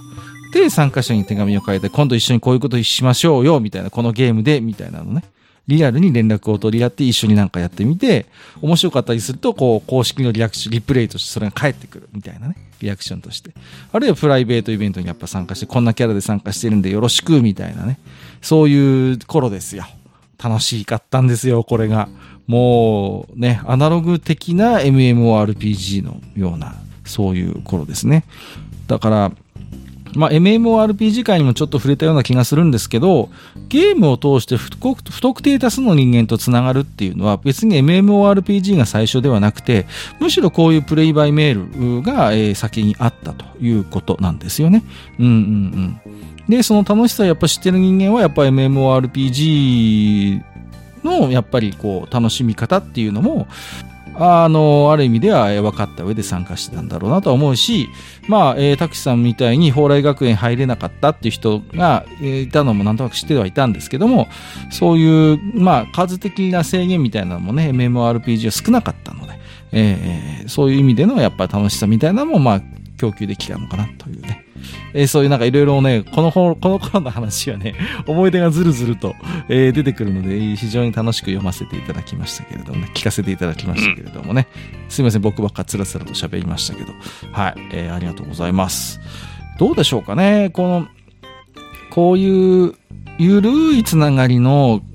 現代版プレイバイメールみたいなゲームって、なんかね、たまに妄想したりするんですよね。こう、本当にシンプルに、メールにコードを書いて送って、その結果あなたのキャラクターはどうなりましたみたいなものがメールで返ってくるみたいなスタイル、まあもしかしたらあるのかもしれないけれど、そういうこうゆるいゆるいこうオンラインゲームの形ってちょっとこうたまに妄想したりします。このプレイバイメールを経てきているので、自分自身もね、うんうんうん、はい、えー、そんなとこかな。はい、えー、ありがとうございました。僕ばっかり喋っちゃいました。はい、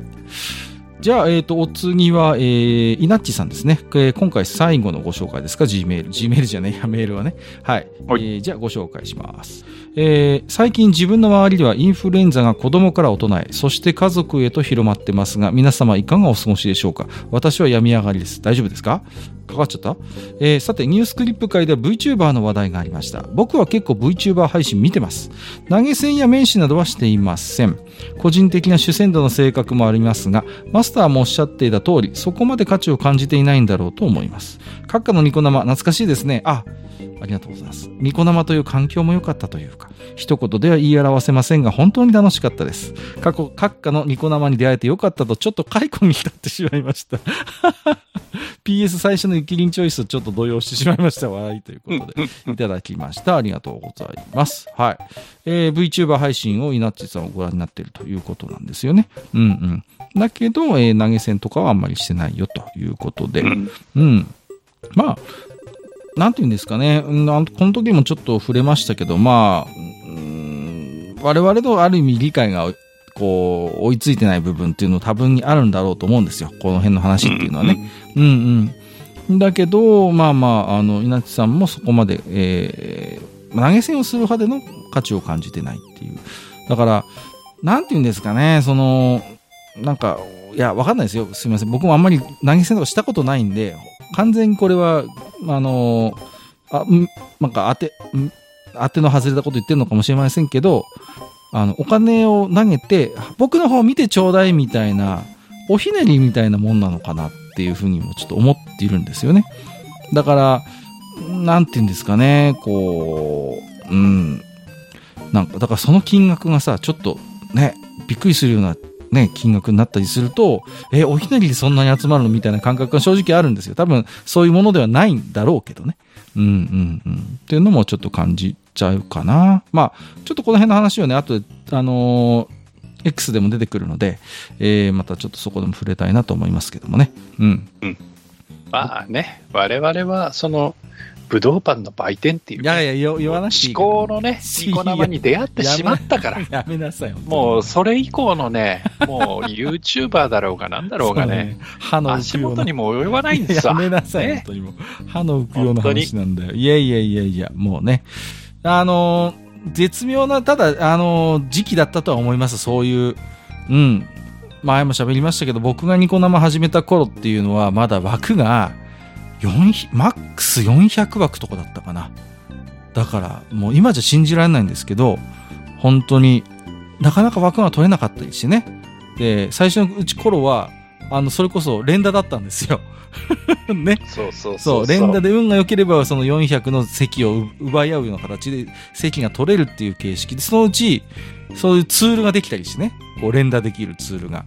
あとはその順番待ちになって、えっと普段はつながるんだけど、例えばゴールデンタイムだと何百人待ちですみたいな感じで、だんだんそれが減ってって枠取れましたみたいなね。そういう時代もありましたし、だから当たり前に枠が取れるっていうのは本当にもう後半も後半で、それまでは、うん、あとほら外れ枠だねとかさ、うん、あそうそう、なんか枠によってもうすごいプチプチ止まったりして、うん、枠によって当たりがある外れがあるみたいなね、そうそうそう、そうもう一回取り直しだみたいな、ね、そうなんか今回うまくいかないから枠取り直しますみたいなこともしょっちゅうあったのよ。そうそうそう、おー懐かしいね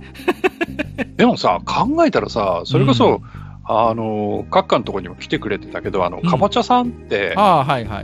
ニコ生生主されてて、まあ、そ, その後本まで出されてるけど、マイクラ会話ですごいよね。そうそうそうで彼のさニコ生なんかすごくってさ、うんうんうんうん、で人数もそれこそすごかったし、そうそうそうで画面とかもさそれこそ VTuber の走りみたいなことやってたんだよね当時からね。本当そうなんですよ、うんうんね、僕はとてもじゃないけどあのそういう手段も知らないしね、うんうんうん、だけど本当いろんなツールとかも含めて駆使して本当に賑やかで盛り上がるような演出も含めてすごいサービス精神のある方だったので、だからでそれこそフェイスリーグとか出る前じゃないあれだと思います。で出たくらいの時だよね、うん、本当にだから、うん、ね大変だったと思うんですけど、すよ本当先駆者的な方だと思いますよ、そう考えると。そうそうそうそう、うん、ねだからねね一方ね武道館の売店はさ、うんねうん、コメント欄が本番とか言われてさそうそうそうそう画面はどうでもいいんだよみたいなね。本当にね僕はいなくてもさんじゅっぷんでせんこめぐらいついた時期もありましたからね俺いないのにみたいなさ、そうそうあれみたいな、本当にさチャットツールとかしたもう画面はおまけみたいなさ、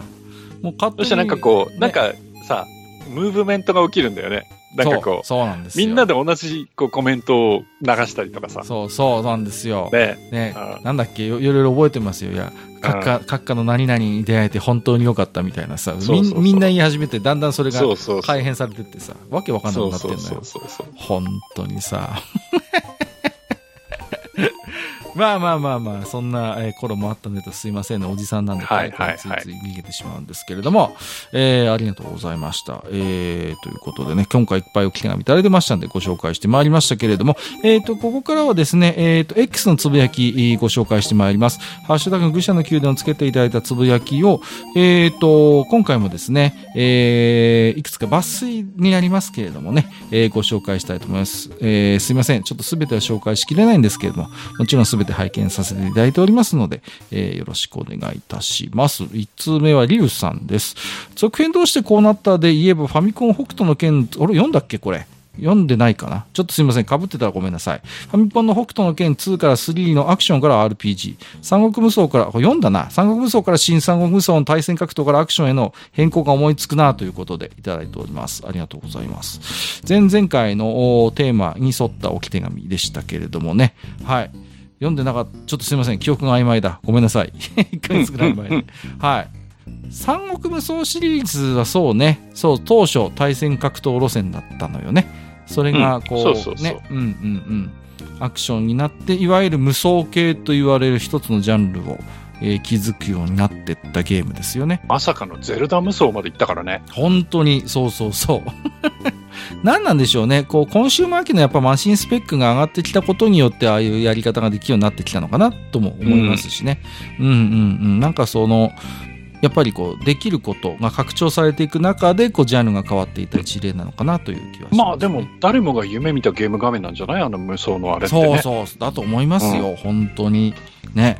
ああやってこうねなかなか今までできなかったこうねそう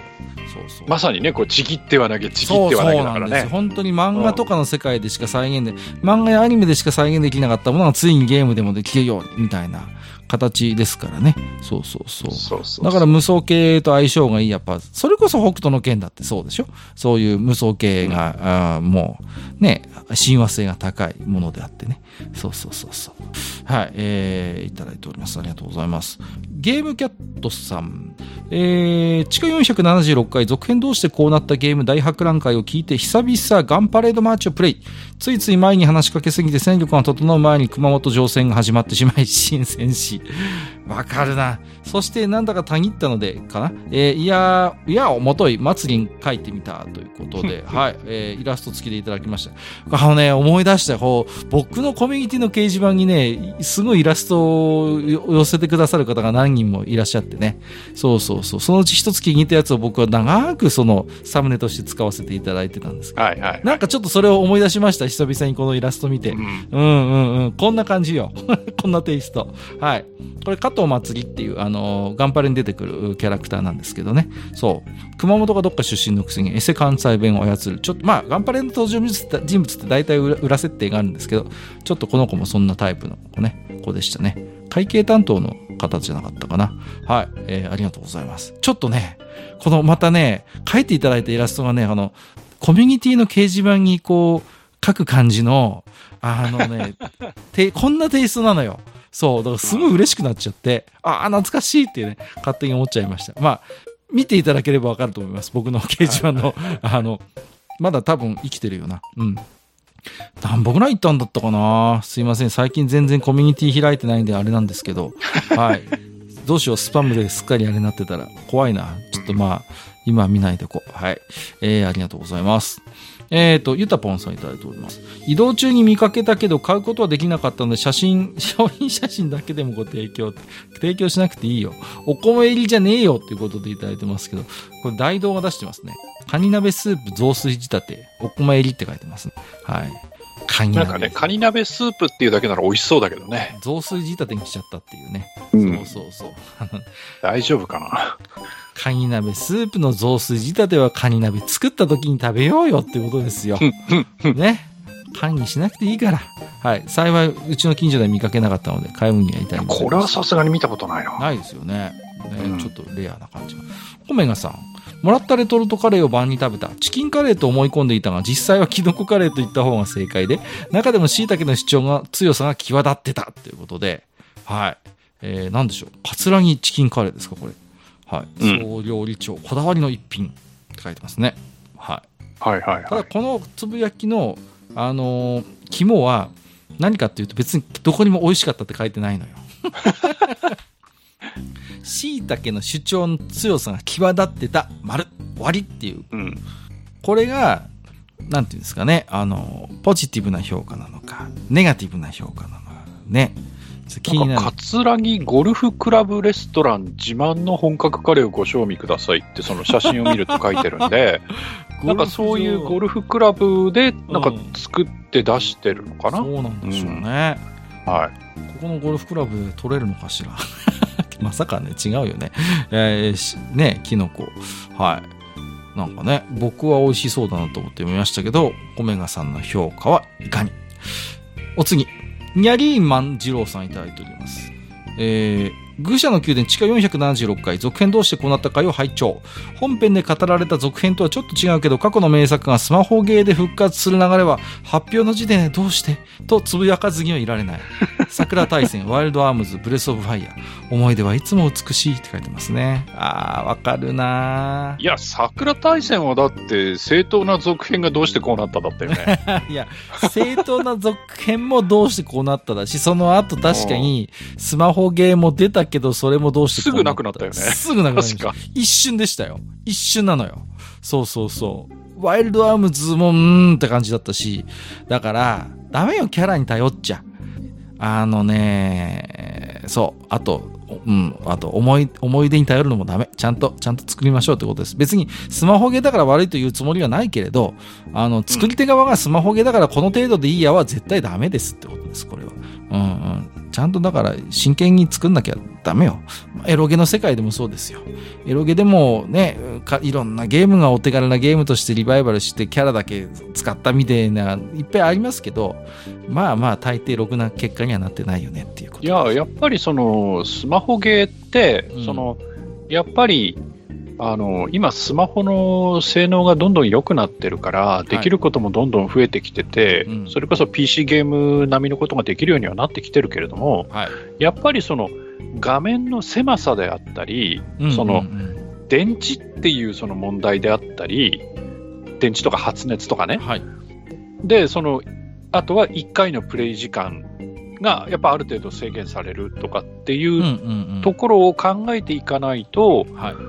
やっぱりいけないと思うんですよ。だから、うん、あのコンシューマーのゲームを作る以上にいろいろ制約条件っていうのが本来はあって、そうですね。あのプログラマー的にはなんていうのチャレンジングな、うん、あプラットフォームなのかもしれないけれども、うん、本当にそういうところをこうきっちりきっちりその作っていこうって言って作ってるゲームって果たしてどんだけあるんだろうなっていうのは正直疑問を感じるところはありますよね。そうなんですよね。うんうん、なんか本当に下手な鉄砲も数打ち当たるじゃないけどさ、とりあえずいろいろ作っといてじゅっぽんにっぽんぐらいなんかそこそこ当たればいいやみたいな感じで、なんか過去のそういう アイピー をちょっとすりつぶしてる感がどうしても否めないというか、ね、うん、そうかと思うとさ、なんか シーエム はなんか広告ではやったら見るけどやってるっていう人見かけたことがないゲームとかさあるよねありますね。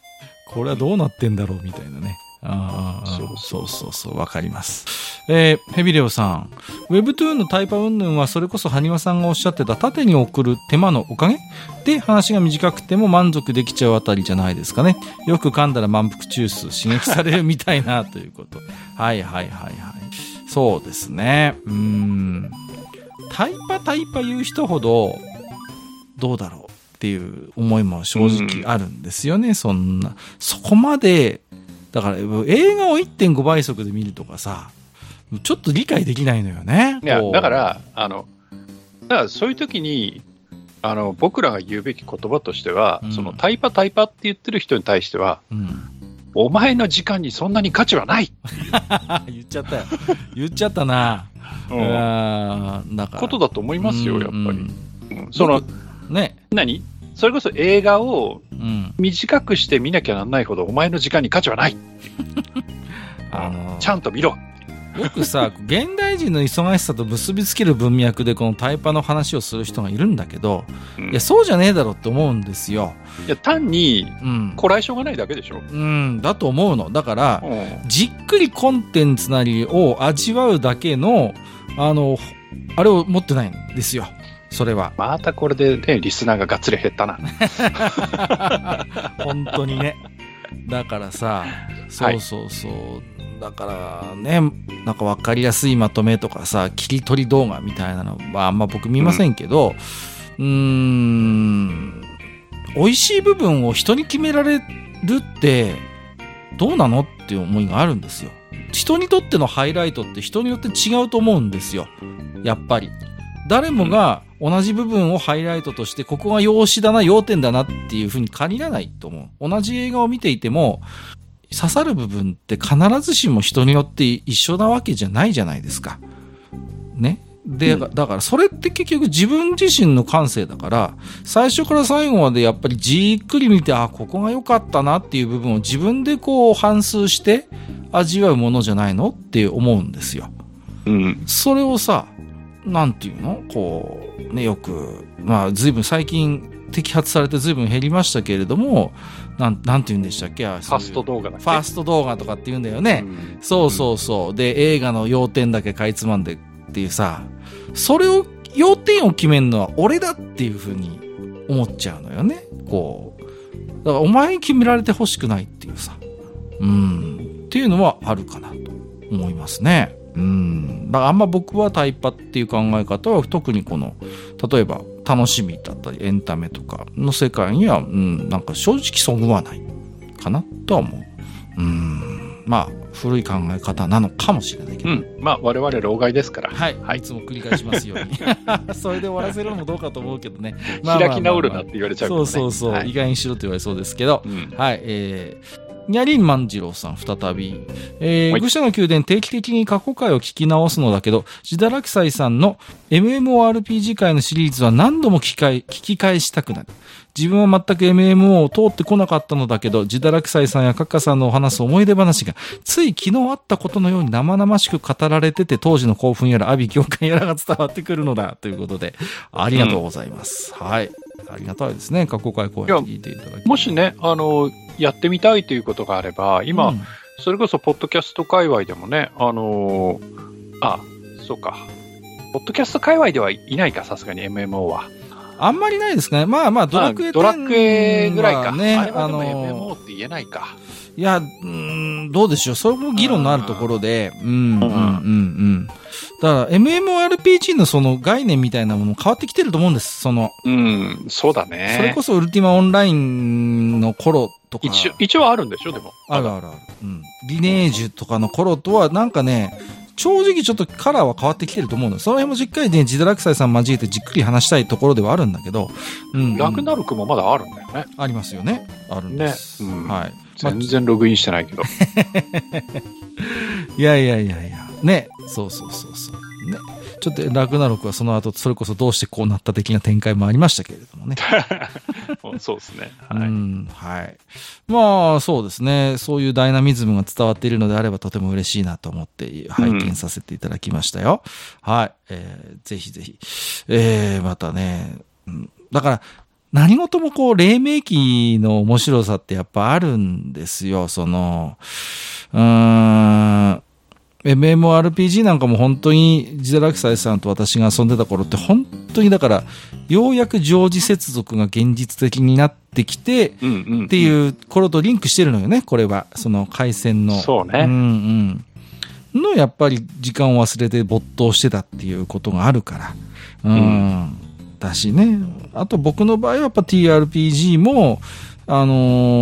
ー、ディーアンドディー の赤箱を、まあちょっと、まあね、それは兄貴のいざないで、僕の世代よりも若干上なんですけど、本当はね。うんうんうん。うん、遊ばせてもらったことでは、世の中にこんな面白いゲームがあるんだっていうね。そ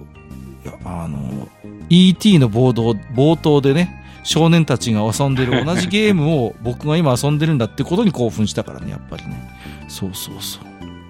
う。えー、お次のおき手紙。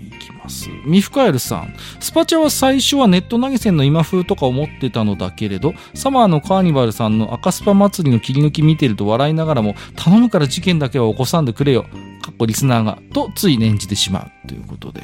うんうんうん、えー、もう一通は、えー、自分は逆に側というかプレイヤーの視覚情報いる派かな、ゲームのプレイそのものではなくプレイヤーのリアクションの方を楽しむタイプなど、これはこれで筋の通った話、うん、うんうんうんうんうん、えー、それにゲーム実況の層はテレビ番組である限り顔出ししないの意味なかったし、ゲームセンター シックス とかスーパーマリオクラブかっこ少し違うかとかと言ってやっております、うんうん、これもゲーム実況の一つの、あのー、あれなんですよね、こう流れとしてあるんですよね、当然、うんうん、そうゲームを遊んでいるその人を見てこう楽しむっていうね、うん、リアクションを楽しむっていうのもあるし、まあある意味僕のやってたゲーム実況もそうなんですよ。顔こそ出してないけど、ある意味みんな僕のリアクションを楽しんでた部分もあると思うからね。そう。うわーこいつ、テレポーター引いた。あー壁の中はまったみたいなさ。そうそうそう。そこでトロイとかね。そうそうそうそうそう。トロイの木馬を使って偉いことになってから、あーこれは伝説のオーガバトルの話なんですけど、はいはい、はい。あの、トロイの木馬っていうアイテムがあって、壁壊してくれるんだけど、状況によってはとんでもなく不利になったりするのよね。うん、そうそうそう。で、あの頃さんじのとこさんっていうさ、あの、ね、人がいて、うん、で、ね、そうそうそう。僕は間違ってトロイを使って怒られたんだったかな、確か。かっか、なんでそこでトロイ使うんすかみたいな感じで。いや、あれ、確かさ、なん、なんかコメントで誘導されたんじゃなかったっけ？ああ、あれは違う。あれはなんだっけ？なんだっけ、ね、なんかじゅうねんぐらい前の話なんでね。はい、これは違うか。なんだっけ、うん、なんだっけコメントに誘導されたのは、カルドセプトだっけ？あ、違うか。いやー、カルド、まあ、いろいろあるのよ。うん、なんかあって、いや、それ使っても意味ないのに、みたいな。そうそうそう。で、騙されたみたいなのあってね。え？え？え？みたいなさ。その、僕の、まあ、僕がまたね、ね、そう。まあ、マスターもよくおっしゃってますけど、決してゲームが上手いタイプじゃないし、短絡的だし、うん、うっかりミスをよくするし、そうそうそうそう。そうなん、そういうタイプなんです。まあ、みんな、このラジオ聞いてたら皆さんご存知だとは思うんですけど、はいはいはい。だから、あのー、それを見て楽しむみたいな要素だから僕もよく分かんないの、三深谷さんのおっしゃることも、うんうんうん、そうそう、これもだから一つのあれです、うん、ね、だってスーパープレイが見たかったらうちのコミュニティに来ないもんだってうん、うん、だからある、そうそうそう、うん、そうそうそうそうなんです。それもね本当にその通り、うん、だからねそういう時にやっぱり理解の助けになるっていうかね、そういうリアクションを見るっていう上ではああああプレイヤーの視覚情報いる派の方の考え方もよくわかる、うんうん、それは、うんうん、いやあのねで今このミフカエルさんのやつとか見ててちょっとだけふと思ったことがあるんですけど、はい、あのスパチャとかに関して、うんうんまあ、スパチャだけじゃないんですけど、はい、あの自分の年代とか、うん、あとはもうちょっと上の年代のいやもちろん全員じゃないですよ全員じゃないですけどあのいわゆるそのネットの世界っていうのが結構そのあのアンダーグラウンドも内包しているっていう頃ねのね、うんうんうん、今はもう随分とホワイトになっちゃったけれども、はい、こうちょっと一歩を踏み出すとすぐアンダーグラウンドみたいな時代ってあったじゃない、うんうんうん、ありましたね、うん、あったじゃないでそうするとまあね、あのコンプラ的によろしくはないんだけれどもまあいろいろなこうずるい情報とかがあって、はいはいね、今, 今, 今でこそなんか一発の文化人気取ってる人がそういった雑誌を書いてたとかさ、うんうん、まあいろいろあるんですけど、はい、あのそういういわゆるその半分ハッカーとか半分クラッカーみたいなところにその足を突っ込んだことのある古いタイプのその人ってその要はネット社会でその身銭を切ったら負けみたいなそうそうそう感覚ってあるんですよ。あるあるある。そうそうそうこれはねいや閣下分かってもらえるかもしれないなあのそういう人たちってねあの一定数いると思ってるんですよ。そうそうそうそう金使ったら負けみたいな負けみたいなそうそうそうでそういう人たちにとってそのやっぱねスパチャって、うん、やっぱその金を使う行為じゃないですか。そうそうそうまあねそうです。うんでそれってやっぱりその時のその感覚っていうのがどこか生きててそうねそうそうそう特にそのあの実況者まあ僕らだとどうしても生主って言っちゃうんだけど、うん、その実況者とか生主に自分のことを認識してもらいたくって、うん、金を出すっていう行為がそうそうそうそうあの YouTube ネイティブの人だと何 の, その疑問もないと思うのよ多分ね、うんうん、YouTube ネイティブの人はそれがあの普通いや そ, そ, そういうもんでしょそうそうだってそういうシステムだもんって思うと思うんだけども、うんうんうん、そうじゃない我々みたいなそのちょっと怪しい世界を通ってきたとかそういう経験のある人間にしてみるとそういうところで金を使うのは負けっていう感覚があるのよ。そうなんですよ、うん、だからそういう人たちってやっぱりそういったそのスパチャが飛び交うようなその実況にはねやっぱ入っていけない、うんうんうん、おそらく、うん、っていうのはねきっとあると思う。ありますね。まあこれはね、うんうんまあ、人によっては全くピンとこない人もいらっしゃるでしょうし、うん、だから分かってもらえないかもしれない、うん、これは、うん、そうですよね、うんうん、ただなんていうのかなちょっとずるい表現をすると我々の中ではだからそういうところにお金を使うことが粋じゃないって思ってる節があるのよどっか。粋じゃない野暮だねみたいなそうそうそうそういや本当にこうねその感性の是非は別としてそういう時代を通ってきてしまっているので、うん、だからそのえなんでなんでそん例えばね、うん、あのそういうところじゃなくても例えばなんでそんなソフトに例えば例えばですよフォトショップみたいなねそうなんでフォトショップみたいなねソフトにそんな何万円も、うん、その毎月とか毎年お金かけんのみたいな、うんそうね、そう例えば銀プだったらタダで使えんじゃんみたいなさ、うんうんね、ほぼ同じことできんのに野暮だねみたいなさ。いやもちろんフォトショップは全然素晴らしい機能がいっぱいあるんだけど そ,、ね、それは分かってる上ででも別にフォトショップにお金使わなくても銀プでいいじゃんみたいな銀プの銀プでもそこそこ無料でいろんなことできんじゃんみたいな、うん、銀プを極めればここまでできるみたいなむしろそっちの方にこうさそうそうそうシフトしがちなのよ。そうだからそこで安易にその安易にそのアドビに転んでっていう言い方をするんだけどそうそうそうそうアドビに転んでそのアドビにその金を払うなんてのはみたいなねそうなんですよところがあるわけですよ。あるのよこれがそうね、いやで、うん、でそのそれの延長としてそのアクロバットで金取るなんて許せねえアドビ許せねえみたいな話になっていくんだけどそうそうそうどんどん歪んでいくんですけどね、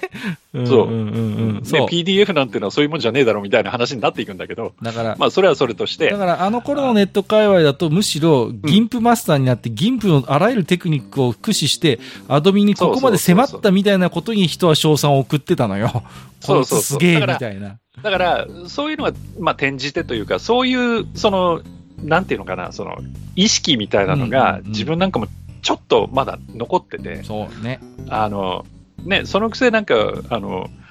何アイマスとかに金使ってて世話ねえなと思うんだけど、うんうんうん、あの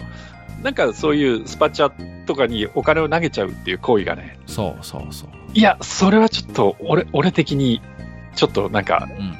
うんうん、エヌジー みたいなね、そうなんですよ、うん、そうそうそう、のはねやっぱあるんだと思いますよ、うん、うん、もちろん全員じゃないし、 そうそう、あのそれが当たり前でもないし、うんうん、自分たちがその高尚な人間っていうつもりも何にもないけど、うんうん、だからねそこにはやっぱりねあの世代間というかその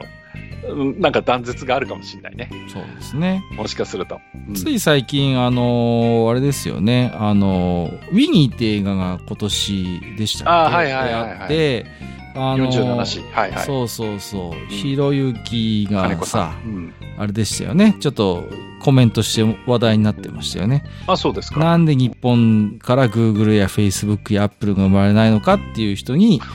この引用してね、そうそうそう、はい、てめえのせいだよって言っとけばいいですかでまあね、ソフトウェア開発者を逮捕して刑事事件にした日本に莫大な損失を与え続けている京都府警をお咎めなしっていうことで、はいはい、その時に、まあ、このウィニーっていう映画を引用されてるんですけれどもね、まあそのね意見の是非は別として、まあ、そういう空気感がこの頃あったっていうことは間違いないのであって、うんうんうん、とにかく金を使うことは野暮だみたいなそういうね、うん、まあどこか絡んでるのかもしれない、我々はそれ、それを通ってきてることは間違いないので、うん、そう、うんうん、そう、まあそのことの是非は別ですよ、もちろんね、うんうん、別にそれが良かった悪かったって話をするつもりはないんですけど、うんうんうんうん、ただそういう文化を通ってきちゃったよねっていうのはちょっとみ、うんうん、まあそうそうそうそう、うん、事実なのでそればっかりはさ、うん、っていうことですね。うん、えー、坂瀬プラスさん、非か、えーと、ごめんなさい、非法感の下りを聞いたふと思う、漫画やエロ雑誌の裏に載っていた怪しい広告について語っていただきたいよくということで怪しい広告、ね、ど, どんなのだろう、なんだろうな、古いところからいきますよ。古いところからいくと、はいはい、あの個人現像書サービスっていうのがありましたよね。また随分とすごいとこ行ったねそうですか。雑誌やエロ漫画の裏でしょ。あったよ。でも確かにあのなんか謎のなんかアクセサリーとかじゃなくて、あ、そっち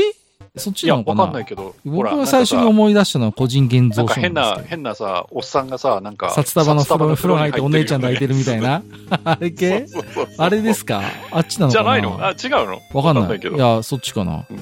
やあの個人現像書っていうのがかつてありましてね、はいはいはい、先日ちょっとあの谷村新司さんの時に少しマスターが触れてましたけどもはいはい、はいね、あのー、公には現像できないあんな写真、うんうんうん、こんな写真をこっそり自分で現像できるサービスっていうのがあったんですよかつて、うんうん、でよくあのーまあまあ雑誌というよりはむしろあれかな、スポーツ新聞のエロ面に載ってたりひっそりと広告がね、そうそうそう、おはようさんスポとか断線って言ってわかるかな、あれに載って、まあわかる人にはわかればいいや、あれの辺の広告にひっそりと個人写真現像しますっていう広告が載ってて、であのこれは何かって言ったらおそらく大抵は通常のカメラ屋では現像できないあんな写真やこんな写真をこっそり現像できるサービスだったと俺は解釈してるんですよ。うんうん。まあ、モザイクキャンセラーとかもあったよね。僕は僕は持ってたんですだからモザイクバスター X っていうのをさ、もうだ高い買い物だったよ。あの昔のエロビデオって今みたいに修正する方法が一律でモザイクだったわけじゃないんですよね。うんうんうん、マスターもご存知だと思いますけど、そうそう、そうね。ね、色素を反転させてるようなやつもあったのよ。はいはい、あったあった。うんうん、だそういうのをもう一回逆反転させれば見えんじゃんっていう考え方で、えー、作られてたそういう機械が怪しい機械があったんですよ。で、で、まあそれはまだなんとなくわかる。うん、だけど。モザイクに関して言えばさ、無理に決まってんじゃんと思うのよ。それが、うんうんうん、あれはね、ね、だってマスター不可逆な、ね、不可逆な修正をかけてるわけだから、うん、そのくせさ、それがここまではっきりみたいなさね、それに僕は何度騙されたことか。まあ、うん、あの静止画の場合はね、あの エフエル マスクってちょっとあの裁判にも載ったやつがあったけどね、うんうんうん、はいはい、 あ, ありましたね、うん、あったけどね、あったあった、あれは可逆でできちゃうやつだったから、うんうんね、いろいろ問題あったんで裁判になっちゃったけどね。そう、うん、あのちょっと話はずれるんですけど、昔のエロ本とかのさ、こう、うん、黒いぼかしがあったじゃないですか。何、バターの話？そうそうそうそう、バターで溶けるとかさね、消しゴムでうっすら消せばみたいなさ、アホなこと言ってたよね、本当にね。もうさ、雑誌に直接黒にしてるわけじゃねえじゃんってどう考えたって分かるのにね。だけどね、バターでで中にの実際に見えたとか言い始めるやつがいてさ、マジで。あとね、あのー自分がたまたま知り合ったそのビデオ屋さんがあって、はいはいはいはい、で要はそのちょっと怪しい何あの自主流通ビデオみたいなのがあって、あ、はいはいはい、ビデリン通ってないってやつありますよね。でそういうのがあって、でそこの店長さんに聞いたんだけど、このこのビデオねって、あのいやもちろん入修正入ってるんだけど、うん、修正が時々遅れたりずれたりするんだよねあ、でもねあったよ、やっぱそういうのあった。あの見たら確かに、うん、あれこれダメじゃんっていうのがねあったりしたんだよ。そう、あのね、甘いのがあった、本当にこれはあったよ、うん、あったあった、そうそうそう、いや、ね、これ出てんじゃんみたいな、そうそうそう、あったあった、ゲラゲラ笑いながら見た記憶ありますよ。そうなのよ、うん、あのね、具体名出して申し訳ないんですけど、ミルキープリンっていうね、インディーズのメーカーがあって、はあ、たんですね。はいはいはい、で、さすがに覚えてないな、そういうのが。でね、笠木忍さんが初期の頃によく出てたんですけど、そうそうそう、はい、あの方のね、ミルキープリンのビデオはとにかく消しが雑で、うん、もうね、しょっちゅうは見てんのよ。あのだからあの感覚としては、例えばなんかその。修正マンがなんかジョイスティック持ってると思ってくださいよ。はいはいはいはい。で、ジョイスティック持ってて、ジョイスティックで動く、要はその、うん、何ですか、そうそうそう、修正のなんかこう丸いのがあって、そうそうそう、それを要はその映像を見ながらその、うん、局部にこう合わせてるみたいな感覚だと思ってください。そうそうそうそう、だからたまに遅れるのよ。うん、そうそう、遅れたりずれたりするのよ。そう、動きが激しかったりなんかするとね。そうそうそう、みたいなさ。そうそうそう、そういうまあだからもうね。なんていうの、使える使えないそっちのけで、そっちのけで、そうそうそうそう、もうそのことが面白くなっちゃうよね。面白いんだよね。そう、うん、だからね、そうそうそう、実用性云々の話だんだんなくなってくるの、だんだん。そうそうそうそう、もうそのこと自体が面白いみたいなことになってってさ、そうそうそうどんどんずれてくじゃん。また、またリスナー減るぞこれ。すいません本当にね、はい、そういう話じゃないでしょ、だってサカゼプラスさんは、うん、怪しい。いやでもあれだね、これサカゼプラスさんにもう一回なんか。ちょっとどういうの、はいはい、ってなんか例出してもらえないけど、ね、そうですね、うん、分かんない、意外と自分はあのアマゾンの奥でなんとかとかっていうあっちかなと思ったんですけど、ね、あ、もしかしたらあのね、そうそうそう、空手の通信教育とかそういうことかだったかもしれないしねそうそうそうそう、よくあったじゃないですか。あと一時期はね、エキスパンダーとかやったらあったけど、ね、そうね、なんかさ、とっても簡単だっていう、ね、なんかさ、はいはいはい、もう明らかに嘘広告のひょろがりの男がさ、たったにしゅうかんでこんなにとかって全然別人のマッチョマンになってる嘘だろみたいなさ、そうそうそうこれもよくありがちなね、そうそうそう、うん、はい、えー、すいません、もう我々のことですからすぐエロ、エロの方に行っちゃいますけど、はい、失礼しました。すいません、老害ですから、はい、えー、開き直るんだだからね、そうそうそう、大ボスさんいただいてます。既視感を覚えるということで、はい、これはあの田中圭一さんのつぶやきを引用でご紹介されてました、はいはい、手塚先生先生の作品によって徹底的に性癖が歪められ、今の私があります、ありがとうございます、おかげさまで還暦過ぎても脳内は思春期です、これからも天国で生温かく見守ってくださいということで、ボッコ隊長の本でハーハーしてるんですけどどっかにもいましたね、ボッコ隊長でハーハーする人ね、なんだったかな、もう本当にね、ルミ子さんに怒られた方がいいと思う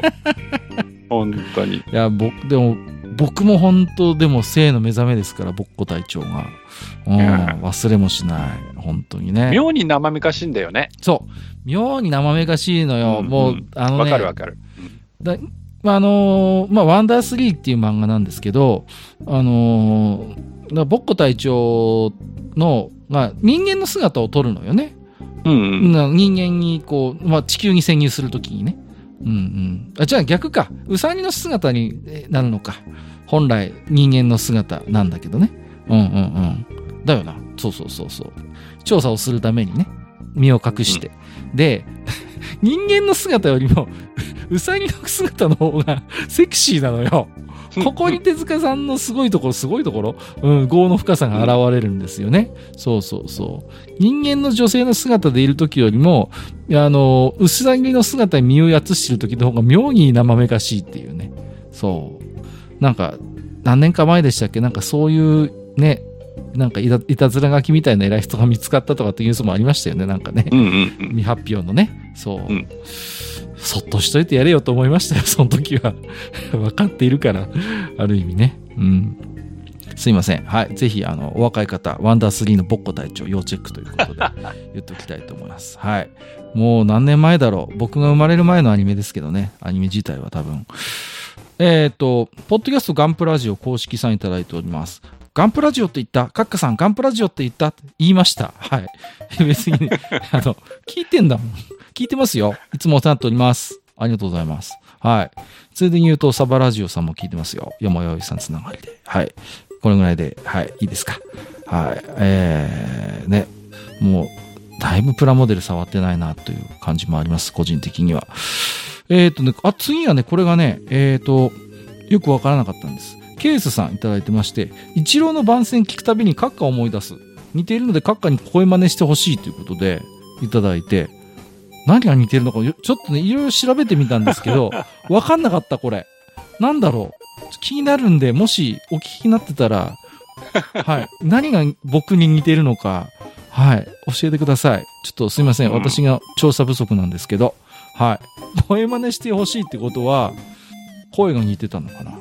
なんだろう、はい、うん、すいません、ちょっと高さ的に似てるかもしれないね。え、一郎の声にってことですか？うん、うんうんうん、あ、もしかしたらね、いや言われたことないですけど、うん、うん、そうなのかしら、そういうことかもしれませんね。はい、ありがとうございます。ちょ、ちょっと高めの声出した時が近いかもしれないね、もしかしたらね。たまに一郎も声裏返りますもんね、聞いてるとね。そうそうそうそう。うんうんうんうん。そこかな、あ、こういうとこかな。うん、そう僕もね、あのー、自分では自覚してなかったんですけど、結構ね、喋ってるとその時のトーンとか流れで声がこう裏返ること僕もあるので、うん、はい、だからほぼ行きかけましたとか言ってみたらいいんじゃないやめてくださいよ。古いな、古いのよ、はい、もう引用するネットミームが古いのよ。えー、最後、えー、もちおさん写真付きでいただいております。ありがとうございます、はい。えー、すげえ間近で見れて満足、かっこいい、東京モビリティショーの醍醐味ですということで、はいはいはい、いただいておりまして、いや、いいですね、うん。レッドブルのマシンですね。レッドブルのマシン、去年のかなで見てますよね、うん。はいはいはいはい。いや、素晴らしい。えー、で、最後に、愚者の宮殿の今年の エフワン 回も楽しみですよって一文が添えられております。あ、そうですか。はい。あのないと思います。いやいやいやいやいやいや。あの、いやいやいや、あまりにもこうなんか圧勝なので喋ることがないので。いやいやいや、はい、そこをネタを拾っていくのが勝ちましたんでいいんじゃないかなと思います。いやいやいやいやいや、はい。はい。だとちょっと愚者級 エフワン 勢が黙ってないと思いますので。ね、弱枠でごふんくらいで。はい、さらっと。はい。はい、来た見た勝ったみたいな。あの何でしたっけ、はい、ユリウスカエサルみたいな。ダメですよ、はい、そういうことじゃ。そんな感じでいいんじゃないかなっていう。ダメですそんなね、はい。えー、ちょっと返さみたいにはならないと思います。えー、当愚者の今日以上です。えー、当愚者の宮殿では皆様からの起点紙を募集しております。ブログのお便り投稿フォーム使っていただくのが一番わかりやすいかと思いますが、直接メールをいただいても結構です。また、えっと、Xで、ハッシュタグ、愚者の宮殿をつけていただいたつぶやきも、えー、すべてはご紹介できません。申し訳ありません。抜粋にはなってしまいますけれども、このように番組内でご紹介してコメントさせていただく場合がございます。えー、本日もたくさんのおき手紙、頂戴いたしまして、ありがとうございました。えー、ということで、今回はお便り紹介だったんですけど、にじかんぐらい喋ってますね。お便り紹介だけで。はい。はい、ちょっとそろそろ、えー、また次のテーマを考えておしゃべりをしていきたいなというふうに、えー、思っておりますけれども、ね。うん、まあ、だいぶね、横道それてたけど。まあ、横道それの通常運転っていう、ね、通常運転ではありますけれどもね。はい、うん、今日の置き手紙ででも、ちょっと印象に残ったのは、またなんか給食絡みの話もしたいなと、えー、思いましたしね。うんうんうんうんうん。そうそう。そうそうそう。あとはまあそうですね。ちょっとざーっと今見返しますけれども、そうだな。ちょっと VTuber 界隈も逆に、えー、お前ら違うぞと。こういうことなんだぞっていうことをね、うんえー、教えていただく方もちょっと歓迎したいなと。我々もちょっとついていけない世界でもあるのでね、うん、逆におじさんふたりにちょっと、えー、しょうがねえから教えてやっかこっちの世界よって方がいらっしゃったらちょっと歓迎したいなとも、えー、思いますしはいはいはい、まあ、まあねそんな人はいないような気がする。まあうちのまあまあそうですね、はい、あのふたりは言っても無駄とか思われてそうそうそれはありでしあるでしょうね。あいつら何言っても聞かねえんだっていうさ、はいうん、むしろそっちが多いんじゃないですかね、うん、あとね、えー、とワンダースリーのぼっこ隊長に燃えてくださるお仲間も引き続き募集中ということと、はい、あとはまあそうですね、えー、あの昔のね、えー、エロビデオの話のねあのこんな、えー、いろんな昔面白かったのよね本当に。修正の形もそれぞれでそれぞれでって言ってからあれですけどね、いろんな修正があってね、そうそうそうだからうーんまあそちょっとそっちの方のね話もねしてみたいなっていう感じもしますしね。うん僕があの大学生の頃よくポストにさあの汚いこうわらばんしみたいな広告白黒の広告で裏ビデオの通販のね広告が入ってきましたよく僕の頃は。うんうんうん何回騙されたかなあのなんかさあの伏せ字とかになっててさあの、はいはいはいはい、有名人に読める有名なそのアイドルとかの名前に読めるみたいなさ、はいはいはいはいはい、イニシャルでさ今だったらこのビデオが何千円みたいなさそうそうそうそうありましたね。来たら全然名前ちげえじゃんみたいなそうそうそうそうなのよ、うん、そういうのもありましたね本当にあったよそういうのもね。うん、はいもうまあ、僕も何回かあの頃の裏ビデオの、えー、チラシには引っかかりましたけどね、うん、はい、えー、ということでですね、まあ、最後もしょうもない話をしちゃいましたけれども本当にねこの番組は皆様からのねおき手紙リアクションが本当に命でございます、えー、これからもちょっといろんなねテーマでおしゃべりしたいと思いますので、えー、ティンと来た方はぜひねティンとこう気軽に、えー、おき手紙送っていただければと思っておりますけれどもね。はい、えー、ということでマスターいろいろと今日もおしゃべりしてまいりましたけれども、はい、はい、いかがでしたでしょうかね。うーんとはいあのこれからあのスパイファミリーを見たいと思います。スパイファミリーいいですね。はい、はい、と思います。はい、はいえー、ということでですね。まあ、はいえー、じゃあそんな感じです。今日も、えー、締まらない感じで終わっていきたいと思います。はいえー、本日もね、えー、最後までお聞きいただきましてありがとうございました。お相手をさせていただきましたのは私こと閣下と、えー、私こと。